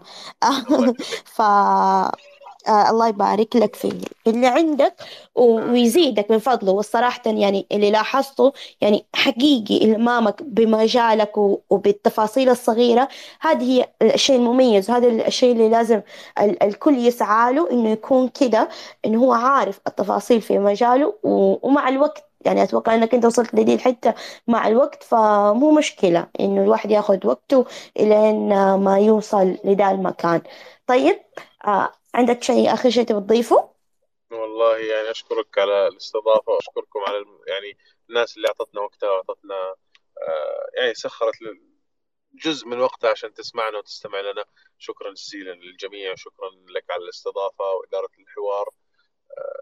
بس يعني صراحة ما عندي إضافات للأمانة، غطينا جميع الجوانب اللي ممكن نغطيها، وإن شاء الله في مساحات أخرى إن شاء الله. إن شاء الله. طيب في عندنا سؤال تبغى نستقبل ولا خلاص ناخده آخر شيء؟ يلا آخر شيء. أيوة إلى إنه طلع. هاي عمر تفضل. أهلا وسهلا. أهلا وسهلا بكم جميعا. أهلا بالأستاذة إيثار والأستاذ عبد السلام، شكرا لك، شكرا لكم على هذه المساحة الجميلة. عندي سؤال أخير، سؤال واحد وربما يعني يكون السؤال الأخير يعني إذا سمحتم لي، اللي هو أنا كمعلق صوتي، أنا أيضا لي في التعليق الصوتي من سنوات، كيف أصل مثلا إلى الشركات وإلى العملاء المرموقين هذول؟ يعني مثلا أنا كمعلق صوتي أنزل الأعمال في الحسابات عندي، في القنوات عندي وكذا، بينما ما أستطيع الوصول إلى الشركات الكبيرة مثلا، فكيف السبيل للوصول لهؤلاء؟ طيب هذه يعني إجابتها مرة طويلة. أمس تكلمت في مساحة مع حساب اسمه صوتك براند، والمساحة لازالت مسجلة. حساب اسمه صوتك براند، لو تدخل على آخر تغريدة لهم تلقى فيها المساحة موجودة مسجلة. تكلمت فيه تقريبا حول ساعة، جميع التفاصيل كيف تصل إلى العميل بالعلامة التجارية الكبيرة، وكيف تخليهم يثقوا فيك، وكيف يعني الواحد تصير أغلب أعماله التجارية أعمال تجارية مع علامات تجارية كبيرة. نعم. طيب إيش الفرق بين مايك زوم H6 وبين اللي ذكرته رود؟ الزوم أنت تسجل على نفسه دايركت بشكل مباشر. الرود هو USB تشبكه على الكمبيوتر، فبالتالي تسجل على جهاز تسجيل خارجي. أنا أقول من ناحية الجودة، يعني من ناحية الجودة استخدمت الاثنين صراحة. نفس الرود يعطيك جوهر الصوت أكثر، يعطيك لمعة الصوت بشكل أوضح، لكن الزوم أيضا جيد. يعني لا ما أقول لك بدل أو استخدم، حاول تنقل مثلا تغير جهازك من زوم إلى رود، لا ما أقول لك سويها صراحة، لكن إذا أنت محتار أنك تقرر لا خذ الرود إذا راح تشتري، لكن إذا عندك لا تغير. تمام رائع جدا. صوتك براند ذكرت صح؟ أي نعم. المساحة اللي تكلمت عنها صوتك براند. الله يجزاكم خير ويبارك فيكم، وسعدت ب يعني في هذه الساعات المعدودة إني أستفيد منكم، وسعدت بسمع صوتك وأعمالك ما شاء الله رائعة جدا. الله ويرفع قدرك. الله يسعدك ويبارك فيك. تسلم. شكرا جزيلا. طيب عبد السلام يعطيك العافية ويومك سعيد، ومعليش طولنا عليك مرة. الله يعطيك العافية. الله يعافيك. يا أهلا وسهلا. شكرا جزيلا على الاستضافة، وإن شاء الله نلقاكم في مساحات أخرى. بإذن الله. مع السلامة. مع السلامة.